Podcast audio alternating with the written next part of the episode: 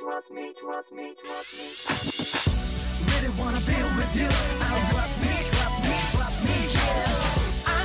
ばにいるから」「君僕がいるから」「もう何も恐れない」「前見えない糸でつながっているから」「ただ感じていてこの温もり」「ちゃんと聞こえている。Hey again, folks, and welcome to another episode of the Third Impact Anime Podcast. We have a super exciting episode coming to you this time, but who am I kidding? All of our episodes are really exciting, at least in my opinion. I'm not biased at all. I'm not even on this podcast. Uh, my name is Austin here, and I am joined by. It's me, Tori and uh, me trying not to drown in the amount of anime that came out this decade, Bill. And me, Sarah. So, uh, we are all going to be trying to do the impossible, where we will be spending an entire podcast talking about literally every single anime that came out in the last 10 years and reviewing all of them in depth. Wait, it's I feel like I'm reading the wrong show notes here. Is this Please correct? no. Is this what we're doing? that's that's for the uh, endless car ride that you have to go on. yes, we will we will be recording a podcast for 25 straight out. I'm kidding. No, we're not going to be doing that. Um, we are going to be celebrating the end of the decade though because the 2010s have come to their 2000 ends. I've used that joke way too many times, but come on, it's it's really Ha good. ha It's really Thank you. I'm Thank you. Thank you, Bill. Um, but yes, so we are going to use this particular episode to celebrate some of our favorite things that have come out this decade. Uh, we're not going to be talking about all of our favorite things because that would be quite a list, but we are going to talk about four uh, anime series that meant a lot to us. We're going to talk about some honorable mentions as well. And we also have some listener and random people on the internet submitted um, uh, like comments and uh, stories about some series that meant a lot to you all uh, during the decade. And some folks gave some very short and sweet answers, and some people gave some very long and sweet answers. So we're excited to share that with you guys. But yes, we're going to be talking about some of our favorite anime of this decade. Um, but first, uh, I did want to share with everyone some of the statistical results of our uh, user and listener poll. I made a horrible and yet kind of excellent mistake of actually posting this thing on Reddit. So we got a lot more responses than I think we otherwise would have, but also a lot of people complaining about my methodology, Oh. which is just like, eh, whatever, I don't care. This is my survey, not yours. Anyway, meh. So, um, we're going to start here at the bottom. I had a list of about a hundred different series that came out throughout the 2010s and just asked people to fill out this Google survey to sort of check the mark, check the box beside uh, which series uh, that they really, really enjoyed, and they could pick as many as they wanted. So we got a lot of things here. I'm just going to go with some of the things that were kind of moderately popular. Um, we got some decent votes for the Tatami Galaxy and um, Yuri on Ice, of course. Uh, Yuru Yuri and Chihaya Furu were very popular. Yes.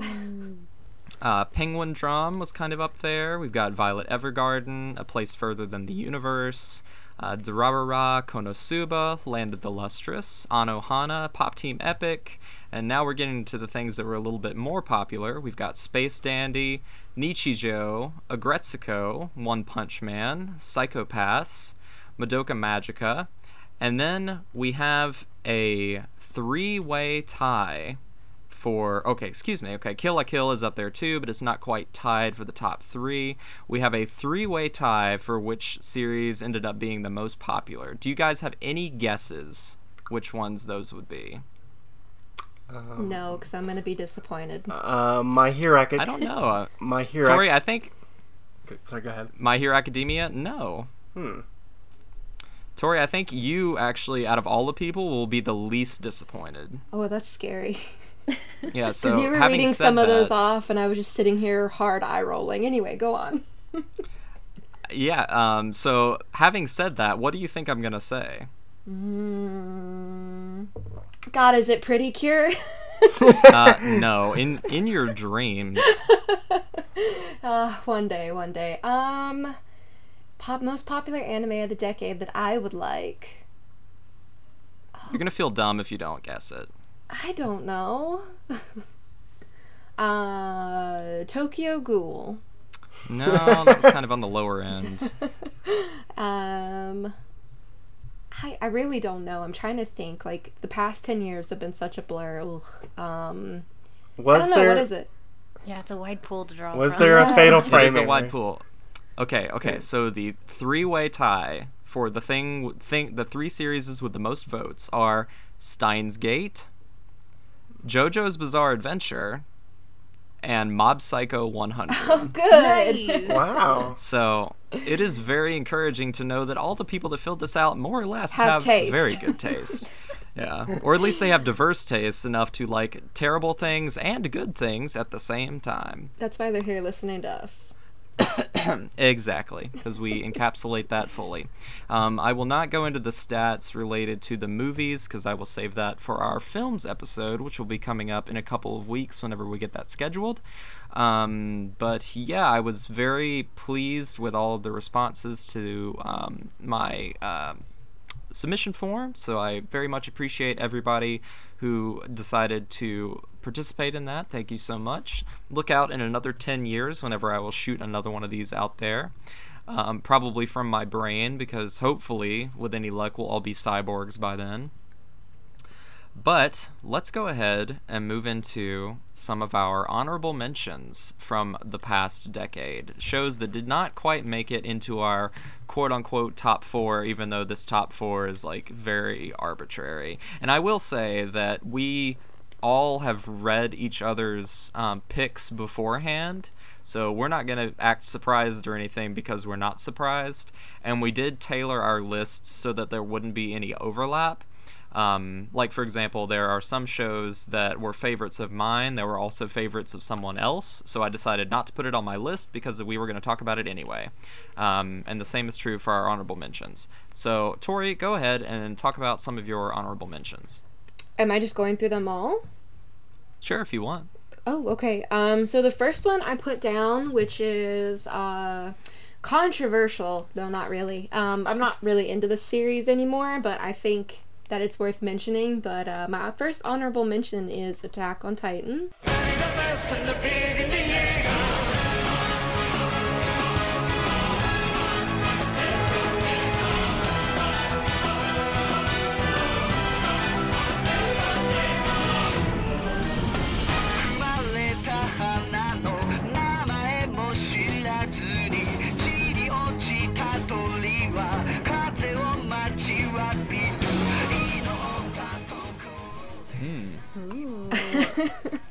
um, just because it's one of those shows that I felt was like such a cultural staple, and I feel like it, along with Sword Art Online, was kind of the first handful of series that kind of perpetuated the regular folk getting into the anime.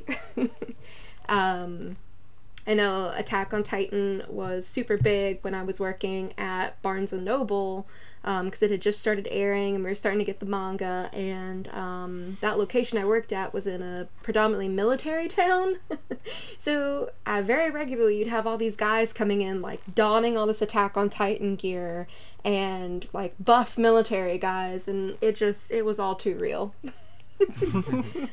Yeah, Attack on Titan, I don't think its popularity at its time or its craze can really be understated because just thinking about that, thinking back to that time, you know, that was really sort of the progenitor of sort of anime popularity as we know it, you know, sort of now. Um, sort of without Attack on Titan being such like a truly like cross fandom sort of um, phenomenon. You know, it was huge among both anime fans and sort of regular, you know, TV watchers, movie watchers, nerds. My if you wanna call mom watched that. it and thoroughly enjoyed it, and she makes fun of me for liking anime all the time. Yeah, I mean, I showed I showed the whole first season to my dad, and he really got into it. I I think sort of people that was sort of the beginning of people getting a little bit of Walking Dead fatigue. So I Yes. think those uh, those those fans were sort of thirsty for finding something else. But uh, if you uh, kind of think about it, it follows the same formula ever so slightly. Yeah, exactly. So it's it's a perfect sort of uh, next step for folks like that. It's a great introductory anime. Like a lot of the characters are extremely likable. You know, it's got some issues for sure, but um, it's also got some really good parts too. I mean, that Hiroyuki Sawano soundtrack is just you know chef's kiss, Es- and all the especially that animation opening. is just amazing. especially that opening song where it became an internet meme of Oh, yeah. just how that song was everywhere for a while Mm-hmm. and back in 2011 2012 i think that's that song especially kind of perpetuated the attack on titan fandom for a while hmm You couldn't go to any convention for like the next three years after that without bumping into somebody in a tan military coat. And now, if you go to one now, there will not be a single one in sight. No. Or maybe I, maybe three. Surreal. I think what killed it was the just the long distances between season productions and Yeah. It's very true. and- Well, there's a lot of other reasons that it kind of died off, but I don't think we should get into that now.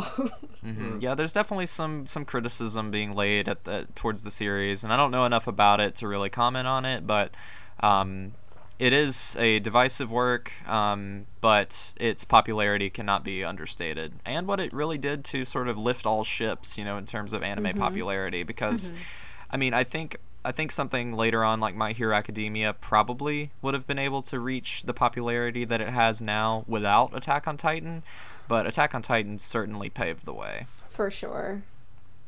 Um, all right, moving on. The next thing I put, I don't know why this didn't make it into the actual shows I wanted to talk about, but um, the next thing I put on my list was Yuru Yuri. um, because it's good and it's funny, and I feel like it, along with the show I'm going to talk about after it, have such a niche, like, I don't know. I just feel like if you like if you like stuff like K-On! And Nichijou, like why aren't you watching this show? It's just about a bunch of girls in a club being stupid and has like, you know, slightly gay tones to it. Um, but it's just these friends getting up to really stupid shenanigans and um, there's a tomato kigurumi and a lot of rum raisin ice cream Mm. and uh, it's good. Go watch it. I'm really glad that you didn't say tomato ice cream and a rum raisin kigurumi because that sounds gross. it does sound really nasty. the world's wrinkliest Kigurumi. Oh gosh. Um, but yeah, it's a it's a really really fun show. Um, and the next one I think kind of in the same vein, uh, Joshiraku. Um, it's another kind of like stupid punny um, slapstick comedy show. Um, but the five main characters they're Rakugo comedians. Um, which is something that you like never see ever all the characters are really um, diverse. Like, there's one who is completely stuck in the Edo period, so she uh, talks really um, archaically, and they'll have trouble like understanding what she is saying a lot of the time.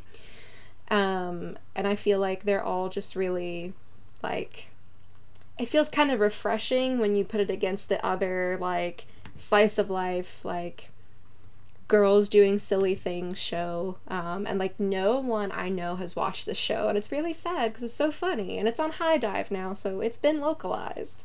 Yeah, they're um Yuru Yuri and Joshiraku, both of those are ones that when I was going through trying to figure out stuff from this past decade that I was like, "Ah, I definitely watched the first few episodes of those and loved them. And then didn't really finish them and I don't know why. but it's like I gotta go back.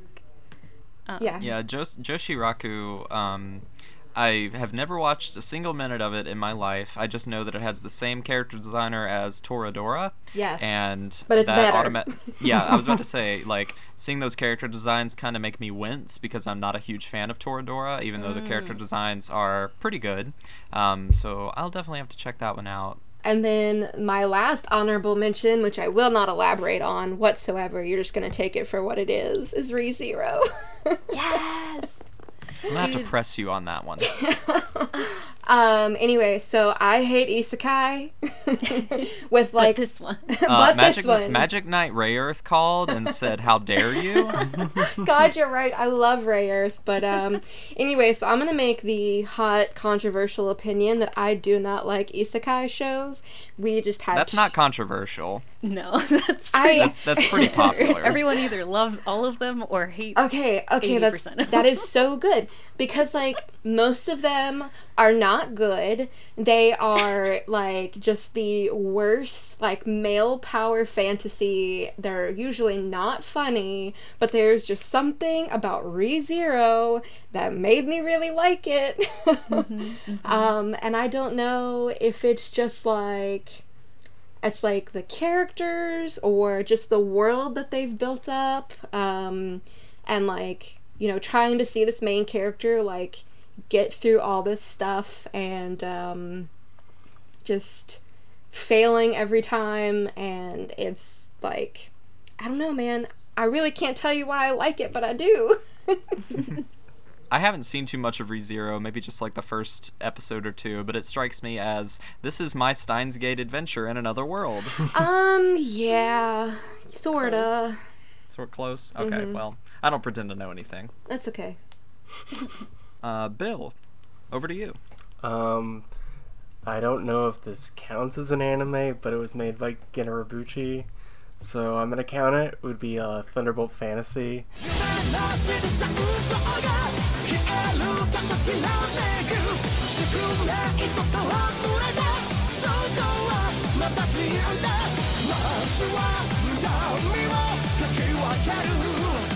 の地で山椒が消えるかときらめく少ないことは無駄だそこはまた自由だまずは闇をかき分ける世界の白い亀裂のラインラインに続け悪夢のようなリスクのものに住み着かれ自分だけで見えてるのかと震えている巡り巡った Which is Okay, let me tell you right now, it counts. Okay, good to know. The reason why I love the show is just the intricacy of its production because it's all done through puppetry. Um, the all the miniature sets and all the uh, uh, puppetry and the, the way the characters are made is just meticulous and gorgeous to look at. On top of it, having a great kind of medieval Japanese fantasy story being on, uh, told on top of it. I've only watched the first season and loved it. I need to go watch the prequel movie and the second season. And there was also a, uh, I think a kabuki theater live Takarazuka. Uh, Takarazuka, thank you mm-hmm. it was good it, Mm. that I've heard was really good. And so everything Thunderbolt Fantasy has done is just chef's kiss, really good. um, nah. So I would highly recommend uh, you check out Thunderbolt Fantasy if you love uh, action adventure uh, type mystery stories, uh, kind of like the hero's journey, and if you also really uh, want to marvel at just the craftsmanship of uh, what they made. I feel like Thunderbolt Fantasy would be something that would be probably in my top four had I actually watched more of it. Because I've seen two episodes. Tori, you and I watched them together, I believe. mm-hmm. And it is just mind bogglingly good. Like, so good. Like, unimaginably good for what it is. Um, like everything just comes together so well like the characters are really neat the music is amazing the effects are really cool and it's like unlike anything else in terms of like normal anime that you see because it's freaking puppets man like it's just so cool Uh, next up is uh, a very unknown show called My Hero Academia. What's that one about? Uh, I don't know. I, I I hope it gets out of this obscurity bubble. Uh, That'd be good. Is that a Marvel comic? It, it could it could look like one. So uh, if you watched anime this decade, you probably know what My Hero Academia is. It's probably the most popular, one of the most popular modern uh, shonen series going on today. They're on season four currently, and the for the longest time I was really hesitant to get into My Hero Academia because my all my time invested into One Piece, and so I was just kind of like a jealous uh, fanboy of just like, why can't anyone pay attention to One Piece, man? So, and, and I finally let my ice heart down and started watching My Hero Academia, and I realized just why people love it so much. One, it's easy to, to relate to because it's uh, superhero based, which is just everywhere here in the United States. Uh, two, um, the character of Deku is it's a character you can't help but root for, and I like that he's a different type of shonen character. Like he's not just the brute strong, but very uh, dumb in the head. Like he's a very um, sweet person that is very caring with his feelings about everyone around him, even if the even if uh, people around him like uh, mistreat him or just kind of um, shove shove him off. Um, so his his feelings for other are very much at the forefront and also just the just the cast of characters are just um, really fun especially all might uh, with his wonderful english uh, pronunciations if you watch the japanese and how he's basically their equivalent to superman and just um, the great um, uh, kind of uh, master apprentice a relationship between the two of them and uh, the action sequences are also really done as well. If, uh, of course, because it is uh, shonen. Uh, so yeah, that's my thoughts on my hero. I feel like I'm still in the small minority of people who have yet to watch this, and I need somebody to sell it to me just right because I've tried four times and I just can't do it. Hey, it hey, it's okay. Like for the longest time, I couldn't get into the series, and there's just some series you, you you just can't get into for one reason or another. But I think because I started reading American comic books at the beginning of the comic book boom, and because I had also just Mm. recently got on the One Piece train, it was a, just a breath of fresh air because they take seasonal breaks. Unlike One Mhm. Piece that runs all year, and Unlike someone. yeah. So uh, I I am uh, so you're able to get through pretty pretty fast compared to most shonen, uh, and in, and they are actually this the show actually goes at a pretty good pace compared to most series like Dragon Ball or Fairy Tail or One Piece. That's good. I watched um, probably I watched the first season of My Hero Academia and sort of fell off during season two because it just sort of uh, it didn't quite grab me as much during the tournament arc, even though I know it's like one of the quote unquote best tournament arcs in anime sort of thing. But anyway, um, It's also just like a setup, like it's it's setup arc basically for the stuff that comes after it. So I Yeah. can see how it's just kind of like, okay, we get it. Yeah, it it just sort of exhausted me, and I just wasn't as down for it at the time. Because I because I thought season one was like really energetic, really fun. I really like Deku, like Bill said. Like he's really the linchpin for the whole show. I feel like the whole thing would sort of fall apart if Deku were not such like a Likable character. yeah, he's extremely likable. and Like his his journey and is very yeah, it's very sympathetic, and he's he's not um he's not a jerk. You know, he's like a a really good boy. And he's really trying his best, and there's not this sort of like annoyance that you get from characters like Naruto or um, Ichigo Piece. from Bleach that just sort of wear you out after a while Yeah. um, and he's just he's just a very honorable kid and i think he's really the best part of the show from what i saw but i mean i think at this point this ship has kind of sailed for me i don't really see, hear i don't really feel myself being as drawn to my hero but i'm glad that i watched what i did and i enjoyed what i did so i'm content with that You come into my house, my home, and disrespect Naruto this way. Every Um, everybody has their shonen. Sorry, Naruto. I will say though, it's like super cool to see kids like coming in and out of my store like super decked out in like all the merchandise for it. And mm-hmm. i'm just like hey i like your shirt because i want to like make them feel good because they're like 12 13 years old and they need to know that it's okay to like things like this. And they just look at me like you know what this is? I'm like yeah. What do you think? I'm 70 like it's okay but um i don't know it's like the new generation's pokemon or something yeah, kind of.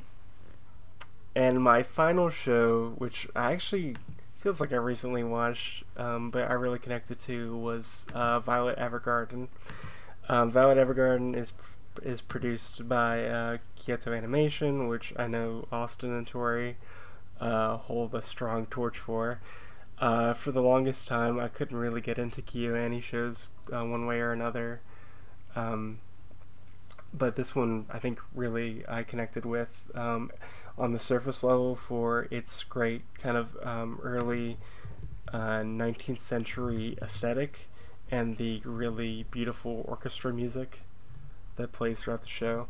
But I really um, connected to uh, Violet for um, in a kind of a weird way.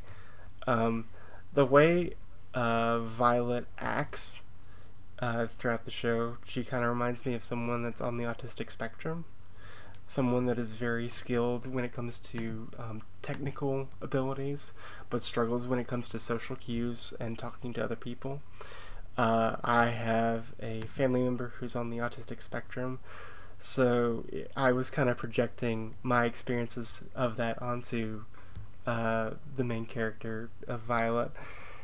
And that made me kind of root for her as she kind of gets to understand express uh, expression of feelings uh, as basically a um, typist slash a conveyor of um, messages. Because in the show um, they're basically what they call dolls that um, can write messages uh, that convey feelings from romance to death to sorrow um, for people all across um, the world of Violet Evergarden.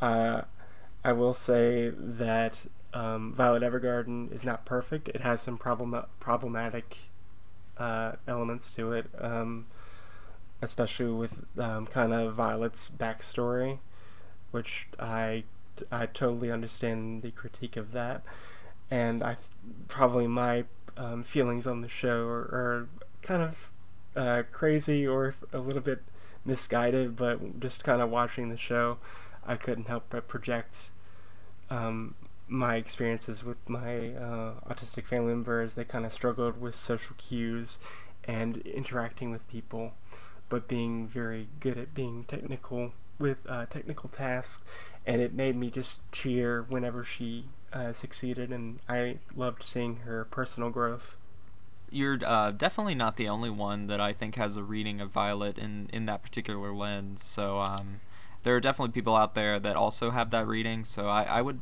definitely not uh, characterize that as like anything you know out of left field or whatever. Um, Sarah, I know uh, you watched uh, Violet Evergarden. Yeah, I freaking loved it. um, because if you know me, you know that I really like like visually gorgeous aesthetics and it had that and then I really like just like insane emotional like appeals and stuff like that and it had that. oh yeah, the um the have a box of tissues with you as, oh, for sure. As, as you watch as you watch Violet Evergarden, because it is a very. the first couple episodes, you're like, I don't get why everyone says this is so sad, and then you watch, and then it hits just like, right. yeah.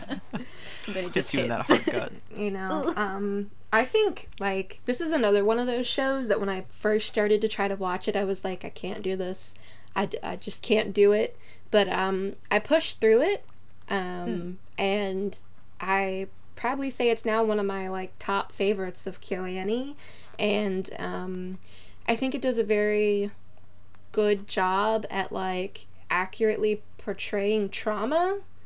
Mm-hmm. Um, like while I definitely and wholeheartedly agree with like the reading of Violet of somebody on the autism spectrum, like she is also a very, very, very traumatized person. Um, and like slowly watching her overcome that and like learn all these things was like really cathartic because it's just like, well, I was never a child soldier in the war, but if she can do it, I can do it.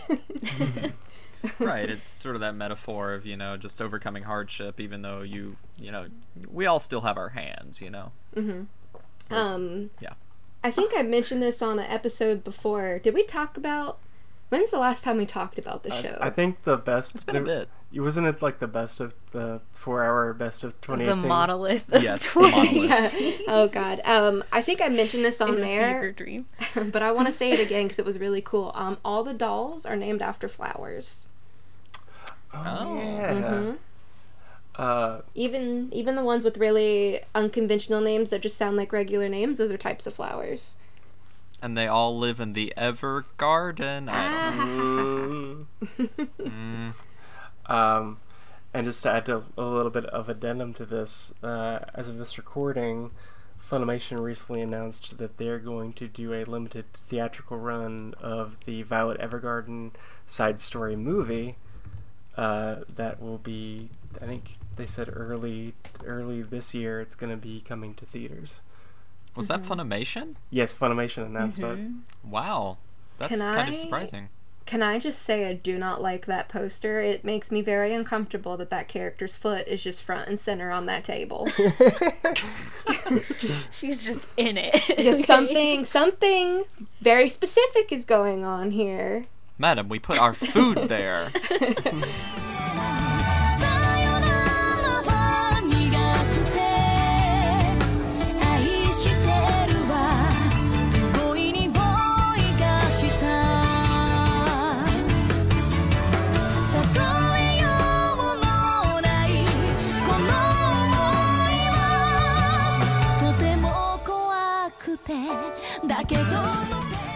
Uh, and those were my honorable mentions, so I think I will hand it off to Sarah. All right, let's go. Lightning round. Not really. um, so my first honorable mention is Haikyuu because I feel like uh, this decade there were a lot of sports anime and also there were a lot of anime fans who were actually watching those sports anime. Mm-hmm. Crazy. that is that is a very important distinction Yeah, because yeah, and well, it, but then the thing about that is then people catch up with everything that's happening with this whole boom, and they're like, okay, but what was happening before? And then they go back and watch like Oofuri, or they go back and watch Prince of Tennis or something. Mm-hmm. Um, but so I just wanted to pick like one at least, so I picked Haikyuu because it's definitely um my personal favorite in terms of just being genuinely hilarious to watch. Um, I definitely remember the first time I watched it being like, I think this is the most I've laughed at any anime recently, and it's a sports anime. It's not like explicitly a comedy or anything like that.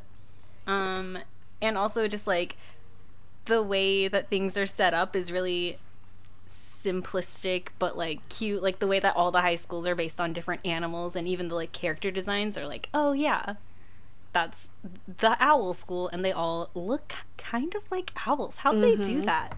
Um yeah it's really cute and fun. And there's a new season so i'm like especially hype about it right now but like there's that.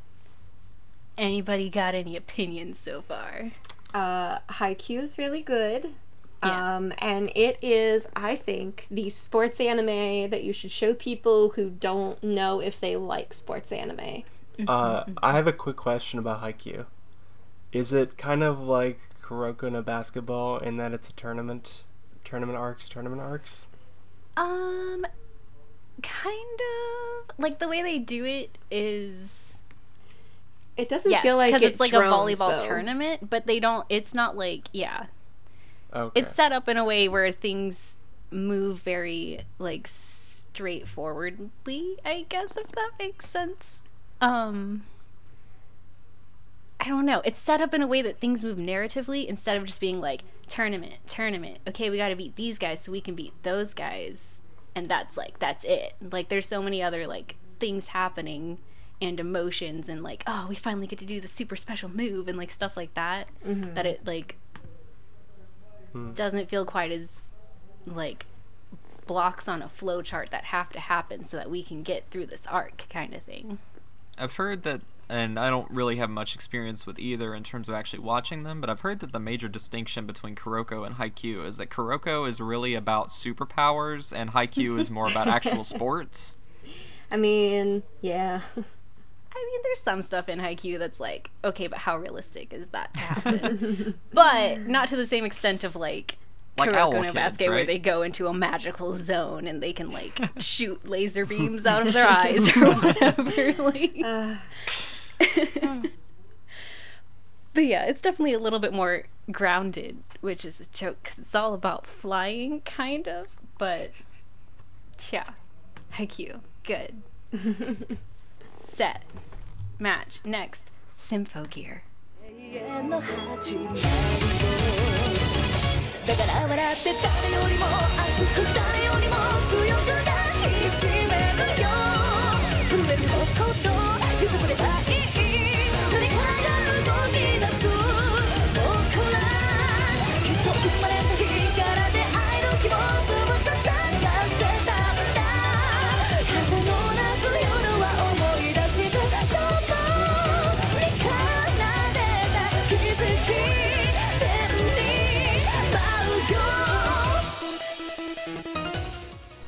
Still haven't even seen the like last two seasons that have happened, so like don't come at me. Um, but I feel like Symphogear is one of those shows where even if you've only heard of it, looked up the concept, and immediately been like, "Ah, "No, I'm good, thank you." You've like heard of it though. hmm It's definitely a like series that's had what like six or seven seasons. It's an honorable Yeah, it's mention, long I think. running. Yeah. So it's like it's had season after season, most of which have pretty similar plots of like just beating bad guys, bad guys join your side, and then you beat a bigger bad guy. Which Sounds I'm, like Dragon Ball Z. yeah, it's Dragon Ball Z, but with Nana Mizuki singing her ass off. Like it's um Yeah, it's like and it's also a completely ridiculous series that so many people can agree is like critically abysmal and yet will still encourage you to watch it at the same time. Like it's just mm. one of those and I feel like it's worth mentioning. It's it's so it's like a it's so bad it's good. Kind of, yeah, pretty much. Like, definitely depends on the person. But it's definitely so bad that it's good. And it's also definitely one where if you're like, guys, anime friends, let's sit down and watch something completely ridiculous that we don't have to worry about, like, paying too much attention to. Because sometimes when you pay too much attention to it, it really makes less sense. um, and just, like, watch this thing also some of the animation in it is actually like really good like to the point where it's like but why though um but Symphogear is definitely uh, a definitive series from this decade and i will So- die on that hill please shoot me on that hill I don't I don't mean to go too far into uh, a different direction on this, but Okay. uh, this is a very Sarah tailored question. So, what makes you put Symphogear on your honorable mentions list as opposed to like AKB 0048 or Macross Delta, which I know are like kind of similar, it's my understanding. okay both of those are similar because they are both like sci-fi singing shit right hmm But I felt like Symphogear is one that's more like universally recognized by other people, and other people can hear me mention that name and be like, yes. Whereas AKB 0048, or I feel like I hesitate to say Macross Delta because I don't like it as much as other Macross series, but yeah, Macross Delta. Um, are like, to me personally, they're really fun to watch and they're great, but I also hesitate to wholeheartedly be like, yeah, go watch that hmm in the same way. I guess there might also be the sort of the franchise baggage because there Right. might be this expectation that you know something about AKB48 before you watch the anime, or that you know something about Macross before you watch the anime. Oh, 100% with Macross. Like, I would Mm-hmm. have I almost might have liked Delta better if I hadn't seen like Frontier and Do You Remember Love and all that other stuff before it. But Oh wow. I don't know. But yeah, Symphogear. And then also, I feel like Symphogear is more in tune with like best of the decade because it's like been here the whole freaking decade. Mm. Kind of like JoJo's in that sense. Yeah. So next is number six, which, um. Opposite Wait, that of was only Symphogear. three. Wait. I'm kidding. No, oh my god. Um. I don't have time for this So next is please. my third choice, which is number six. um, which is a series about. I don't even know if I mentioned what Symphogear was about. I just went. you don't um, need to. You know, no, everybody already knows, right? You said Dragon Um, Ball Z so with number singing. six That's good is enough. About this kid, and then this kid who meets this other kid who's a runaway who is from the slums, and then the like nice kid ends up getting kicked into the slums in the future. Listen, I haven't watched it in like 10 years. All I know is that it was like the first time that I actually saw a gay relationship in an anime where the anime wasn't just about their relationship and I really enjoyed that aspect of it and that's why I put it on here. And they don't it's been a long time since I've watched that, but they don't play it off as a joke either. Like it's it's just there. It's part of the story. Like yeah. and that's a major tar- sorry to derail you, but that's like a major No, you're problem I have with a lot of shows is it's a joke. Right, like it's a joke or it's there because it's like fetishized or like for Yes. entertainment value. Yeah. Um, whereas number six is like, here's this really neat like kind of spy story, but also yeah, they're gay. But look, And there's hey, look. bees. yeah, giant bees who kill people. Wow, my worst nightmare personally. and a Wow. uh, Um, another really weird plot point that we won't go into. it's fine. We're not gonna worry about it. no. Um, but yeah, so that's what made me put it on there. Um, that was my personal choice, I guess, compared to Symphogear, which was not as personal. but yeah, those are all of my honorable mentions. So then, who's even left at this point? I think we're good, Me. right? no, me. oh, okay. No. Well, Austin, you can go ahead, I guess. Okay, thank you. Thank you. okay, so my first honorable mention is Ping Pong the animation. So uh, this, other than seeing clips from uh, Mind Game back in high school, probably, this was the first like Masaaki Yuasa work that I saw like intentionally, um, and really one of the first sports anime that I really watched. Um, it was one of those things where whenever it first came out back in the day, I totally fell for the trap of the hot take meme about ping pong being bad because it's ugly. Uh, I am so glad to have grown up now, and I now realize that ping pong is beautiful, and people that call it ugly are weak. Um, I mean, there are plenty of other legitimately ugly and bad series out there to actually dunk on, and this is not one. Tori, thank you for bringing up Hand Shakers. I really appreciate that. Anytime. Thank you. Another honorable mention. I'm totally kidding. Um, but yes. Uh, so Ping Pong the animation, I really, really fell in love with it because it is a incredibly well-paced series. It makes the relatively boring sport of ping pong very, very interesting because of Yuasa's very stylish direction. It has a lot, a lot of very memorable characters that are very down to earth, and you really get to see and peer inside their soul for the entirety of the show. Um, the two main characters, especially, are wonderful just to watch the two of them grow and change alongside each other. And we sort of, um, the veil is sort of lifted on like their personal traumas and backstories um, throughout the uh, course of the show. And it is just like the actual match scenes are really really fun. The music is great. I love the non-traditional art style um, i could totally see why upon like initial viewing someone would be like why does it look like this to which i would say because not all art has to look the same um, so i really really love ping pong it's something that i like think about a lot um, in terms of you know just think just like sitting back at, while I'm doing nothing and thinking, wow, you know what? I really enjoyed Ping Pong the animation. It just has a great feel to it, and I just I love everything about it. Like it's very hard for me to give specifics because I don't remember a lot of very very specific things about the show, but it has like a lot of feelings that I remember, if that makes sense.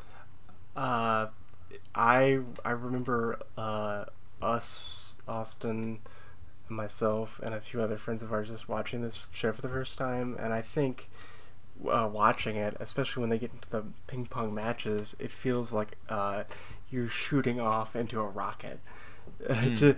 just with the um, because of the way it's animated, it they kind of move the camera all the way out, and then you see just the ball go flying uh, like a missile, and uh, it just gets you really into the speed of uh, of of the game of ping pong, and also it has an amazing uh, rocker of an opening. Mm, absolutely.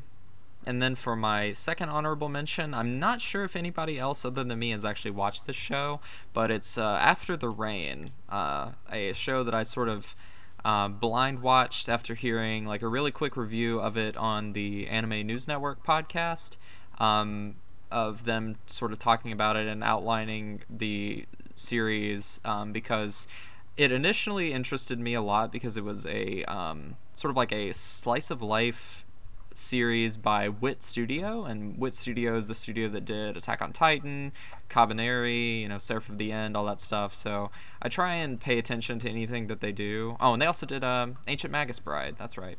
Um, it's uh, based on a manga, and the initial premise like really turned me off. It's it's I sort of went from being interested to being like completely uninterested as soon as I read like a little bit more about this show because it is about like a pretty significant uh, age gap romance, and I say romance in quotes um, because it's not really so much about that romance. Um, it just follows this main character, this girl named Akira, who is a uh, a track runner, but she um, uh, tore her Achilles tendon and is not able to run track anymore. And like she's really depressed about it, but she doesn't really know that that's what's going on with her. Um, and then the other main character is her boss at the restaurant that she works at, and he's sort of like a post-divorce guy with a young uh, son and he's also sort of having an existential crisis as well about like what he wants to do with his life about feeling like he's a failure feeling like he's you know stuck at this uh, job at a restaurant forever but he's still like a sweet guy and is trying to make it work and is trying to relate with his young um, like employees in a very like dad kind of way so he's a real goofball and like the main character girl like starts to develop a crush on him and it's just like oh my gosh am i like weirdly crushing on my 40 year old boss. Um, and that sounds really salacious, but I promise you it is not really framed in any salacious way. It, it really is sort of just a vehicle for this show to sort of explore how um, how like depression works and things like that and how you can um, sort of go on these personal journeys together with other people that are experiencing the same sort of issues that you are, just in a different way. And that's what really clicked with me about this show because there's a lot of emotional sensitivity in this show, a lot of emotional subtlety.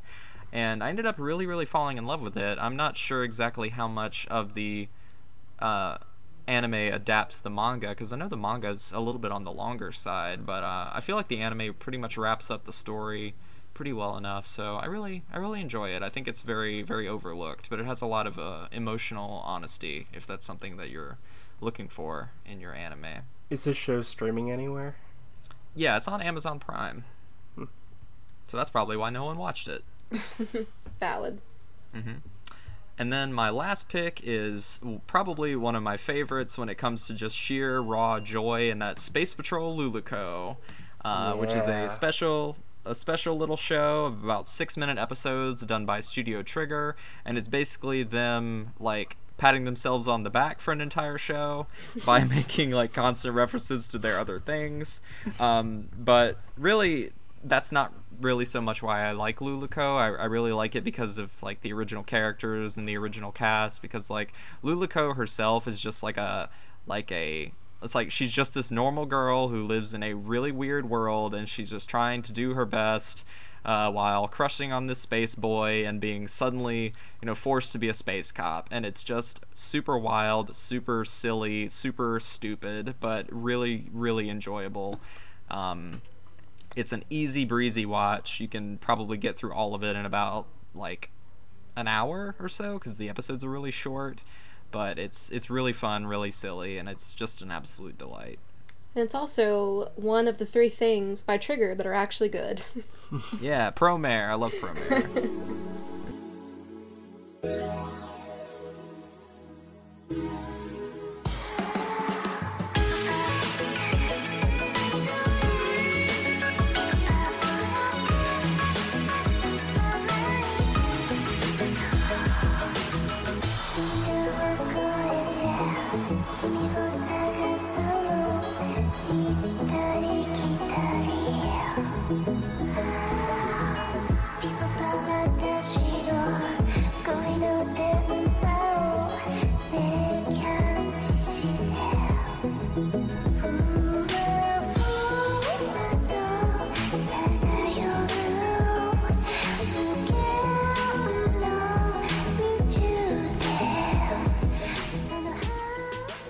now that we are done with our honorable mentions, I will read a couple of our user submissions here. I'm not going to take too long for this. I'm just going to read a couple so we can get on to our actual favorites.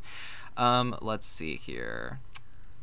So, and these are all going to be anonymous because I don't have anybody's name right next to it, but I will read this one. It says Yuri on Ice reignited my love of ice skating as well as connected me with some new friends and strengthened the bonds between other friends. Someone else also writes Erased, Anohana, and Fruits Basket. The characters were relatable and very well done. I loved the story. Somebody else also says The Tatami Galaxy, best slice of life and just a masterpiece. Psycho-Pass, loved the concept and the villain. And somebody says JoJo's Bizarre Adventure saved anime for me. I had loved JoJo's for a long time before the series came out, but the only real access I had to it was the OVA. The first series began to air at a time in my life where I was beginning to mature into a professional career and fatherhood. I was finding less and less time to do the things I love and was thinking of trimming down my hobbies. Then JoJo came out and kept me in the game. Wow. Somebody writes also, uh, let's see. Space Dandy, the first anime I watched with my now wife. This show is not only a lot of fun to watch, with each episode having a unique art style and crazy story. Crazily enough, the first episode itself is pretty mind blowing in what it reveals about the series. Let's see here. Just gonna do one more. Anohana. It taught me it was fine to cry. It also helped me to get over a breakup. Well, thank you so much, folks, and we're going to read some more of these as soon as we get into it. But let's toss it back over to Tori, and let's start with your first one of your actual top four. So, what do you got for us? Okay, um, these are in no particular order, and by no particular order, um, this was the order in which I was browsing Wikipedia and was like, I'm gonna take that one. um, so the first one on my list is Madoka. Um, God, where do I start? Um, okay, this is gonna sound like really weird, but um, as I've mentioned before, like I completely got out of anime until like 2009 and then I just started to like randomly get back into it and watch it. And um Madoka was 2011. Yeah, okay. So not long into my actual um career of getting back into anime, but um Madoka is like the first anime that actually made me care about the industry um because that is when the um, really bad tsunami hit and it got delayed. Like the most recent episode that was airing had gotten delayed for like two or three weeks. Um and people were very ungrateful online um, and that's when i started to kind of like pay more attention to the community and um, people were just like you know it doesn't matter make my show whatever and i'm like you're ungrateful first of all. But um yeah it just made me start to care more about like how things get made and that there are real people um, being overworked and underpaid making these things um, to get them out by a deadline um, but other than that i don't know the show just like stuck with me so much and I love it, but I also hate it because it kind of ruined we can't just have a magical girl show anymore. We can't just have a cute show anymore without it going into like completely horrific um, territory. But um, I think what makes Madoka so charming and lasting is the characters. Um, when you start to learn more about them and their motivations, and you slowly figure out like why they all sold their souls essentially. Um, and you know, maybe Kyubey's not the bad guy. Um, and you just feel like so much pity for them in a way because it's like, you know, um, Mami just wanted friends and uh, Sayaka was stupid and you should never sell your soul for a boy. I'm just saying. um, Kyoko wanted her family, her father to be successful, and like these are all like very heavily rooted in reality reasons.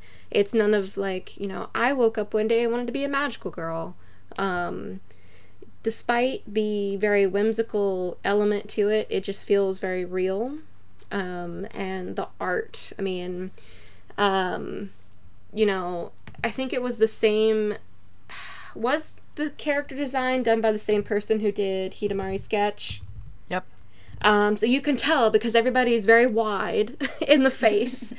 um, but the art um, is just really incredible. That like like uh, paper theater, like puppetry, creepy. Um, I loved all the witches um, and the designs that you would see, and like all the little like. Um, it's gonna be a really weird comparison, but it's almost like Silent Hill esque because the little um, like creatures you see with the witches and stuff are like symbolic to why they became a witch, um, which is really cool. Um, and I don't care what anybody says, but in the frickin' movie, when Homura turns into that big, giant skeleton in the stocks, I lost my mind. It was so cool. That was like the coolest design I've ever seen. And, um, I don't know. I, I just really love Madoka and, um, the bait and switch of Madoka, I think, at that time kind of felt good because you really didn't see anything else kind of doing that sort of.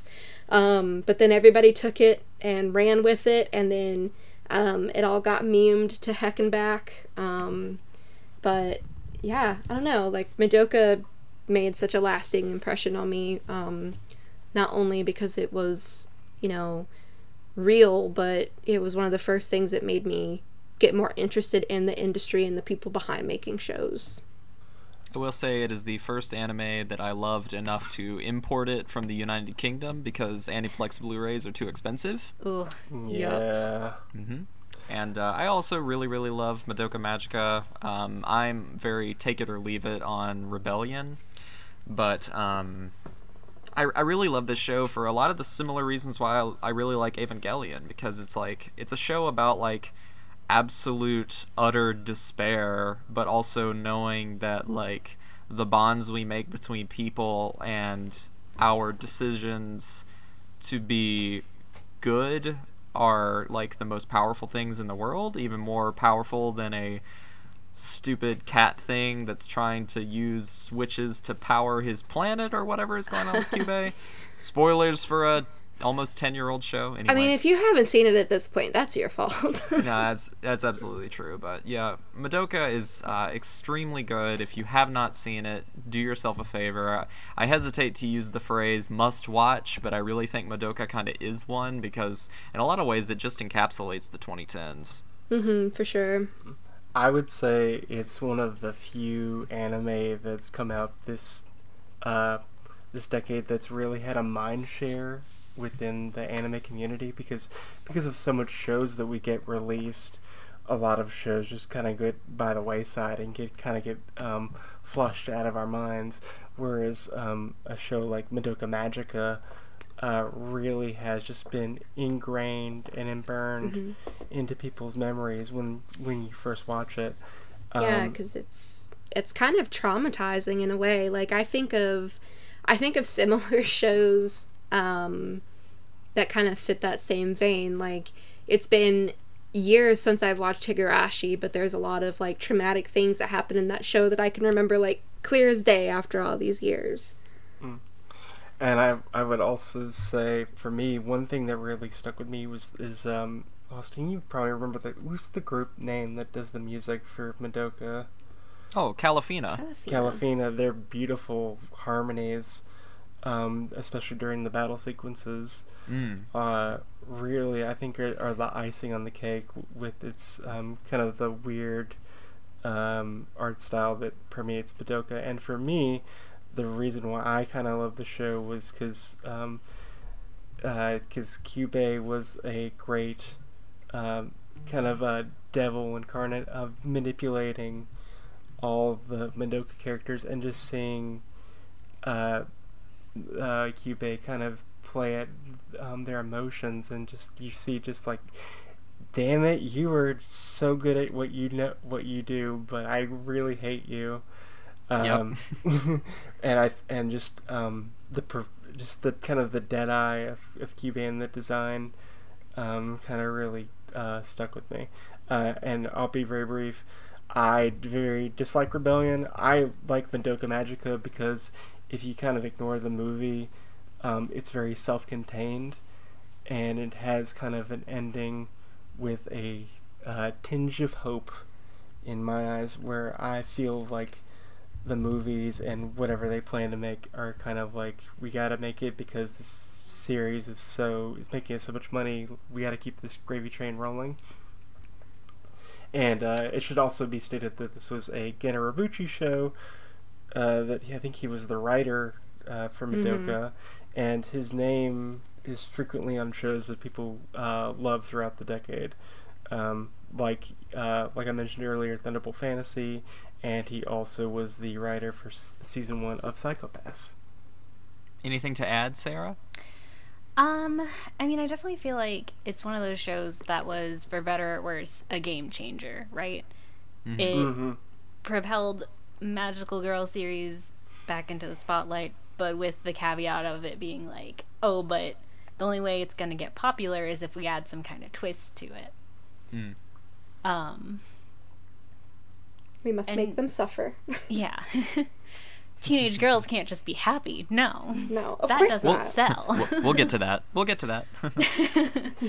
Um, but yeah, I don't know. It was definitely the kind of show where when it came out, I was super into it. I freaking loved it. The witch scenes are still insane to me um, and really cool, but it's just one of those shows where, like, as time goes on since watching it, I'm just like, did it have to happen the way it happened?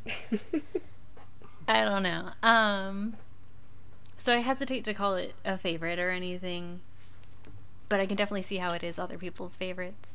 Uh I have no idea if the new series is good or not. Apparently it's based on a mobile game. Oh no! Yeah. Yeah. Isn't that your wheelhouse? Shouldn't you know? I feel like I should, but it's not an idle mobile game, so I I've- Oh, don't know. excuse me. I've had it on my phone for months and I cannot make it past the like opening story screen because I just Oh. get bored and close it out. I'm trying so hard. It keeps giving me notifications. This week, uh, materials half off. I'm like, no. um, All right, Bill, over to you. Unless Tori had something you'd like to add. Oh, I was just gonna say maybe eventually we'll see that fabled fourth movie. No, no. No, Give Go. it to me. go, go go away. The, if Gen Urobuchi's not involved, it's probably not going to be any good.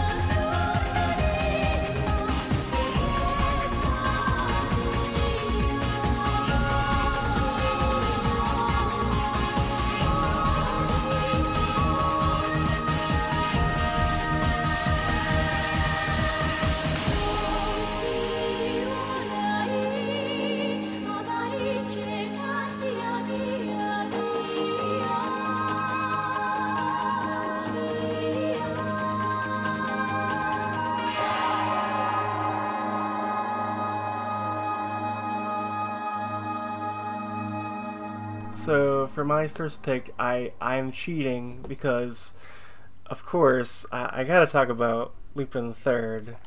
Now, you're probably wondering, are you to talk about Woman Called Fujiko Mine, or Part Four, or Part Five, or the Koike OVAs?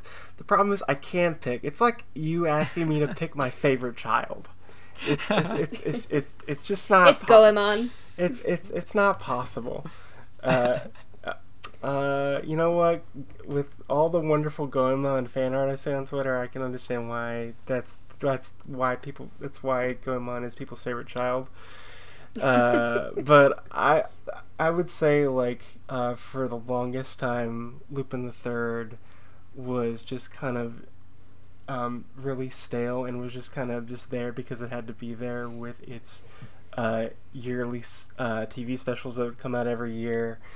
Where after a while they just started getting really humdrum and really um, uh, just really rote and just kind of uh, just there to fill space.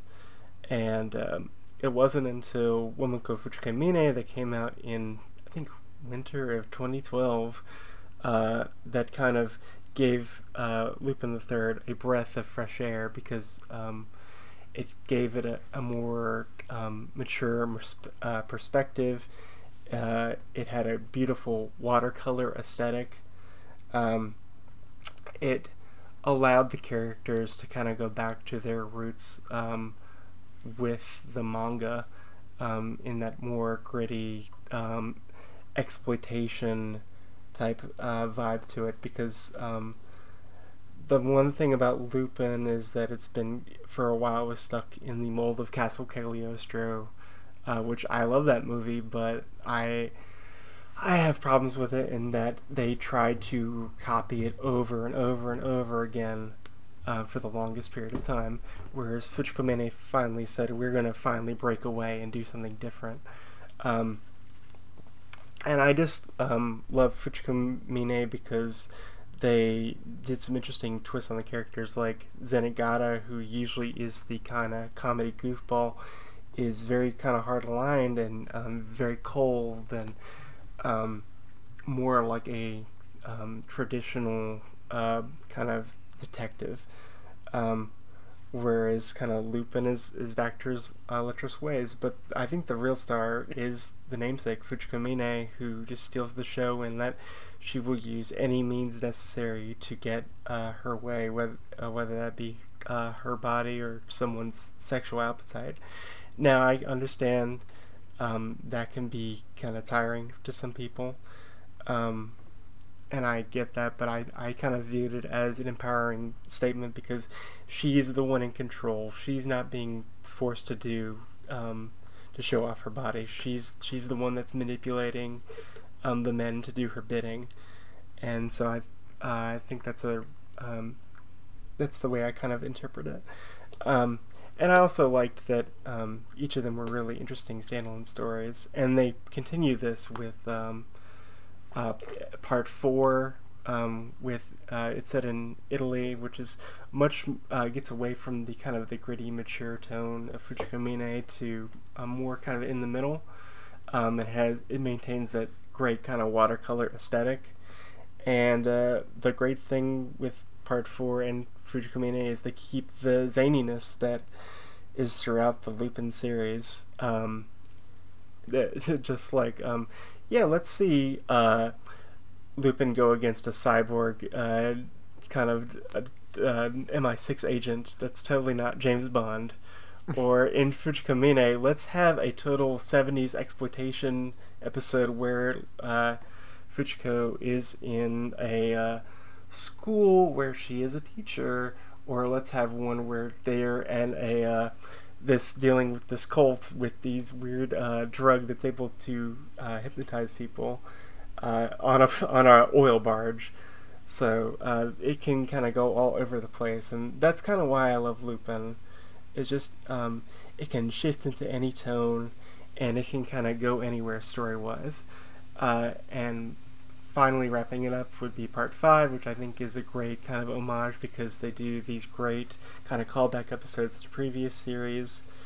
And I would say um, Fujiko Mine is kind of what got me back into anime because it was the first uh, simulcast that I ever watched when that was a new thing, and uh, it just kind of led me down this rabbit hole of um, the Lupin franchise, and I've never uh, looked back since.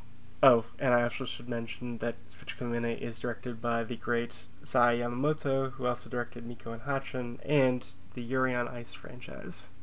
I, I know I've gotten Austin into it. I don't know uh, how much of Lupin uh, Tori you have seen, or uh, you what you have seen of Lupin, Sarah. Um, I've mostly watched movies. I haven't really watched any. I mean, I've watched like four episodes of Fujiko Mine, and uh, yeah, mostly everything I've watched is movies. But I've enjoyed what I've seen.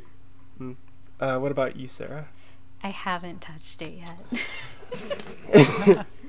Bill know burst what? through your door. You- What are you doing? you, you know what? It's it's it's fine. Uh, everyone, you, you have the wonderful world of idols that you opened up, No, up me listen. to. no, So listen. I like mysteries as much as the next person. One day. One day I Well, will, I swear. I, I I would say um, if you're not if if the kind of nudity of Fujiko and the more kind of exploitation y tone of uh, Woman Called Fujiko Committee is not your style, I would totally recommend either part four or part five. Uh, they're a lot more uh, welcoming, I would say to a certain degree. Uh, And you can't go wrong with Castle of Cagliostro, especially since it's on Netflix. That's, Hey. That that too, um, but I, but I would just say um, that Lupin is not just Cagliostro, and that this is probably the best decade Lupin's ever had because we've had so much uh, stuff come out with Discotek releases, and TMS has been putting the latest TV specials to to rent or to buy on Amazon uh, digitally and on iTunes. So uh, whereas before it was a real struggle, uh, it seems like the Lupin franchise has just like exploded open uh, this decade. hmm I'm really excited to watch the Goemon movie. Uh, it's it's really good. Uh, I I'm hoping that um because I think Austin owns it. That He does. Uh, he will. Well, not the Goemon movie. Uh, Woman Called Fujiko Mine, and uh, get you through the rest, rest of that series because I I'd, I'd like to hear your take on it. oh yeah. and, Um, and I will uh one day get Sarah t- to watch uh a Lupin thing.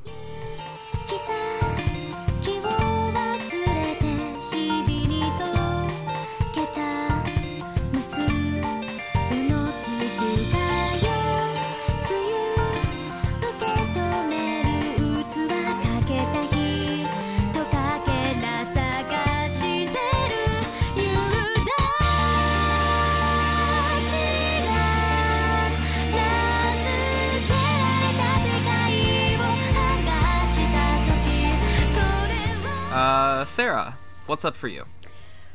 Um, the first one I kind of wanted to talk about was Land of the Lustrous. Um, it's about a bunch of immortal gems who have sentience and anthropomorphic bodies and uh, some kind of gender or no gender. Hey, um, and they fight off things from the moon and it's really neat and the main thing about it that i think makes it integral as a part of this decade in anime is the fact that it's pretty much all cg that's like kind of the big standout of it is that it was the first series that came out that was a cg series that people weren't like like some people had biased against it because of that understandably given how certain other series look sometimes trying to force 3D CG and 2D animation into the same space without really trying to make that work. Um, but like as a full CG show, it looked amazing. People actually liked it. like it sort of changed the game uh, in a similar way that Madoka changed the game and that like it's a blessing and a curse because now there's a lot of things that are doing more and more and more CG and it's really cool and there's things you can do with it that you can't necessarily do with 2D but then also there are certain 2D things that are kind of like starting to fade away because they're more time consuming and more expensive and all of that.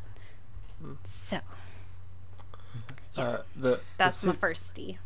The CG in Land of the Lustrous is is gorgeous. Mm-hmm. Uh, it's it's it's it's one of the very few CG uh, in anime that I would say looks really good and is a marvel to look at where it blends really well uh, with movement and uh, just the look of the show. Uh, and I, I would totally agree with you on the CG front.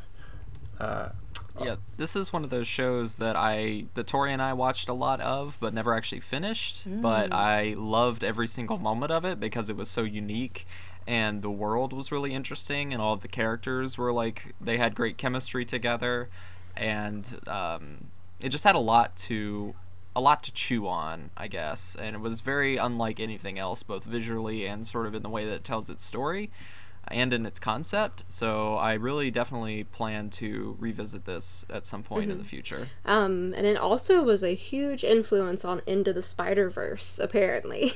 Ooh, I've heard that as didn't know well, yeah. that. yep. Um, I was watching some like, because you know they had like a billion different artists that worked on that movie, but um, quite a few of them were like, yeah, I saw this and it inspired me to like try to bring that same aesthetic into this movie, and I, I was like. That's weird because like I consider this a show that may or may not be niche. So like to see like animators on such a large like like that was one of the biggest movies of 2018 when that came out and most of 2019 um to have them pull influence from something like that's like really crazy. So hopefully it got people to watch it I mean, I think we can all agree that the real best anime of the decade is Spider-Man Into the Spider-Verse. Mm-hmm. Valid. So yeah, yeah, Land of the Lustrous is really good. I really hope to revisit it at some point. Mm-hmm. All right, so for me, I guess I'm up. Uh, my top pick is going to be no surprise to anyone who knows me, and that would be Little Witch Academia. I absolutely fell in love with this franchise and this world and these characters from the very first time that I saw the original like 30 minute um, short that they made for the new young animator training project back in 2013. I probably watched it around maybe two or so years ago after it originally came out. So if I had to think about an anime that really defines the entire decade for me, it would probably be Little Witch because it has been something that I've loved for many years and it's stuck around and I still think about it like at least once a day, probably because I use the line stickers and Akko always uh, lives in our in my line chat and in my heart. she is my precious, goofy, stupid, hardworking, incredible little daughter, and I am so glad that Little Witch Academia exists. It is way better than Harry Potter, even before we found out J.K. Rowling was the worst. Um, and it is uh, just just a wonderful delight of a show, and um, yeah, I just love it. It's awesome. It's great. Go watch it. It's very, very good. And I really want to own it. Um, I was able to pick up a Blu ray copy of the original short and the movie that was released uh, only in Japan, but it has English subtitles on it. So I'm proud to own that, but I really want that series on a Blu ray box set because I would like to be able to watch it anytime and not have to worry about Netflix. And also, if you if, if you want to hear more thoughts about it, uh, we did a we did an episode on it. So yeah. It's true. Y'all probably know more about this than I do, so I'll just ask. Was that the sort of thing where the like movie slash second movie OVA whatever came out, and then they were pretty popular, more so in the West, and then they decided to make the TV show, or was it also pretty popular in Japan? I'm not. I'm not really. we I'm not really sure how Okay. it broke down in terms of like fandoms and like where Mm-hmm. they were centralized, but I will say that the original short kind of took off in like the people that pay attention to like upcoming creators, like the sort of the Sakuga scene, um, and it was really popular there. And plus, it's just like it's a very populist sort of anime. Like it's very broadly appealing, so it it very much makes sense that like anybody that you sit down to watch Little Witch Academia will like it. Um, it's something that I showed multiple times in multiple different like anime club settings, and literally everyone loved it. Like that original short, everyone loved it. So I think it's just one of those things that carried through with a lot of word of mouth from its initial buzz. And then there was a very successful international Kickstarter for the movie. And then I think after that, sort of by the time uh, the TV show rolled around, like Studio Trigger was. Um, they already had like Kill la Kill underneath their belt, and they had more sort of weight to move around when it came to snagging like TV anime. So it probably was not very difficult for them to decide to greenlight a Little Witch Academia TV show because of the popularity of the Kickstarter, and they were already established by that point. So sort of one thing led to another, and yeah, that that's how I would characterize it. But I don't really know how the fandoms break down, but it just seems sort of universally popular for for people that have watched it. Yeah. Gotcha.